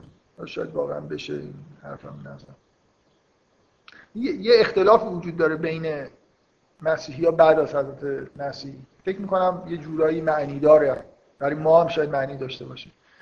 که حضرت مسیح وعده بازگشت داده و احساس عمومی به نظر میاد که بیشتر تو اون طیف اورشلیمی اینه که حضرت مسیح به زودی برمیگرده و پادشاهی رو به دست می‌گیره و این یه غیبت کوتاه مدت و یه احساسی که به نظر میاد تو قرن اول وجود داره و هی در واقع تشدید میشه اینه که این انتظار به طول می‌کشه. احساس می‌کنن که پس چی شد این ظهور ملکوت خداوند؟ که مسیح برمیگرده و ملکوت خداوند ظهور می‌کنه. همچین احساسی توی قرن اول به شدت وجود داره. تو خود انجیلا می‌بینید تو نام های پولس می‌بینید و من می‌خوام اینو تاکید بکنم که توی اون گرایش انتاکیه به توسط پولسه که این عقیده یه جوری بیشتر شبیه میشه به اون چیزی که ما بهش معتقدیم. پولس رسما اعلام می‌کنه که ملکوت خدا ظهور کرده. هم الان ما در زمانی داریم زندگی می‌کنیم که ملکوت خدا ظهور کرده. که اصلا به فکر این باشید که مسیح می‌خواد برگرده و تازه ملکوت با خودش بیاره و پادشاهی و این حرفا اینا رو بذارید کنار. همین چیزی که می‌بینید دنیا اینجوری شده و مردم اینجوری شدن این نشانه ظهور ملکوت خداست. وقتی مسیح مصلوب شد حالا به قول اون یا پذیرفت مصلوب بشه این با خودش ظهور ملکوت خداوند رو آورد. یعنی خداوند انگار یه جور حکومتی رو در جهان به عهده گرفته که قبلش در واقع نداشت. این به هر حال توی مسیحیت انتاکیه. من همش دارم نمی‌خوام دفاع کنم از اون مسیحیت. می‌خوام بگم اینکه یه گرایش عمومی به اینه که اونا منحرف بودن. اونایی که توی اورشلیم بودن راست می‌گفتن. این نمونه ای از یه اختلافیه که فکر می‌کنم اونا حق داشتن. اونا متوجه این بودن که ملک ظهور ملکوت خداوند به این معنا نیست که مسیح همین الان از آسمان بیاد و لشکرکشی بکنه و دنیا رو به معنای پادشاهی چیز بگیره. اینکه اینکه همین همین الان ملکوت در با ظهور مسیح و عروجش ملکوت در جهان حاکم شد. و بذارید من به عنوان آخرین نکته در مورد ادامه جلسات بگم. من قبل از اینکه این جلسات شروع بکنیم یه جوری وعده دادم که می‌خوام در واقع از مسیحیت شروع بکنم و در مورد کلا در مورد انبیا صحبت بکنم. به عنوان بخش عمده ای از چیزهایی که توی قرآن ما می‌بینیم. من فکر می‌کنم که توجه کردن به مسئله نبوت و سلسله انبیا داستانهای انبیا و مخصوصا بحثایی که بین در قرآن در مورد اهل کتاب هست این یه بخش نسبتا وسیعی از آیات قرآن در بر می‌گیره که خیلی مهمه که این چیزها رو خوب بفهم یه هدفی که داشتم از اول این بود که وقتی در مورد مسیحیت و تاریخ مسیحیت بحث کردم یه دور آیاتی که تو قرآن در مقابل با مسیحی ها اومده رو یه مروری بکنم و مثلا فرسون بگم که این بحثا بعضی به چه چیزهای تاریخی داره احتمالا اشاره می‌کنه. و صرف نظر کردم به دلیل اینکه فکر می‌کنم که بحثایی که با اهل کتاب هست و معمولا مستقیما ذکر نمیشه که با چه کسی داره چه کسی مورد خطابه. یهودی ها هستن مسیحی ها هستن هر دوتاشون هستن یا جور دیگه است.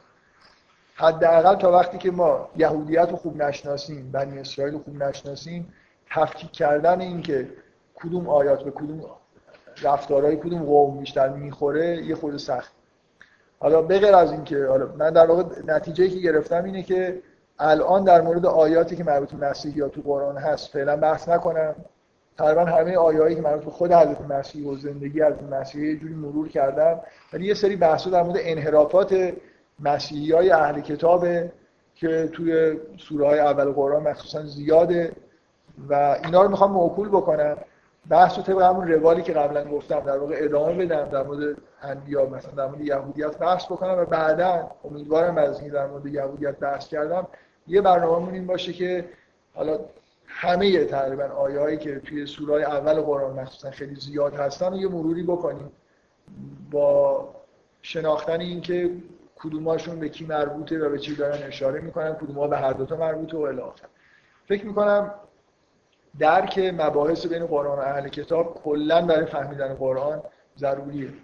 حجم نسبتا خوبی از قرآن رو یه جوری گرفته و اینکه بفهمیم که اینا ضروری هن و هر کدومشون در واقع نوع استدلالایی که توش داره میشه چیه فکر می‌کنم لازم.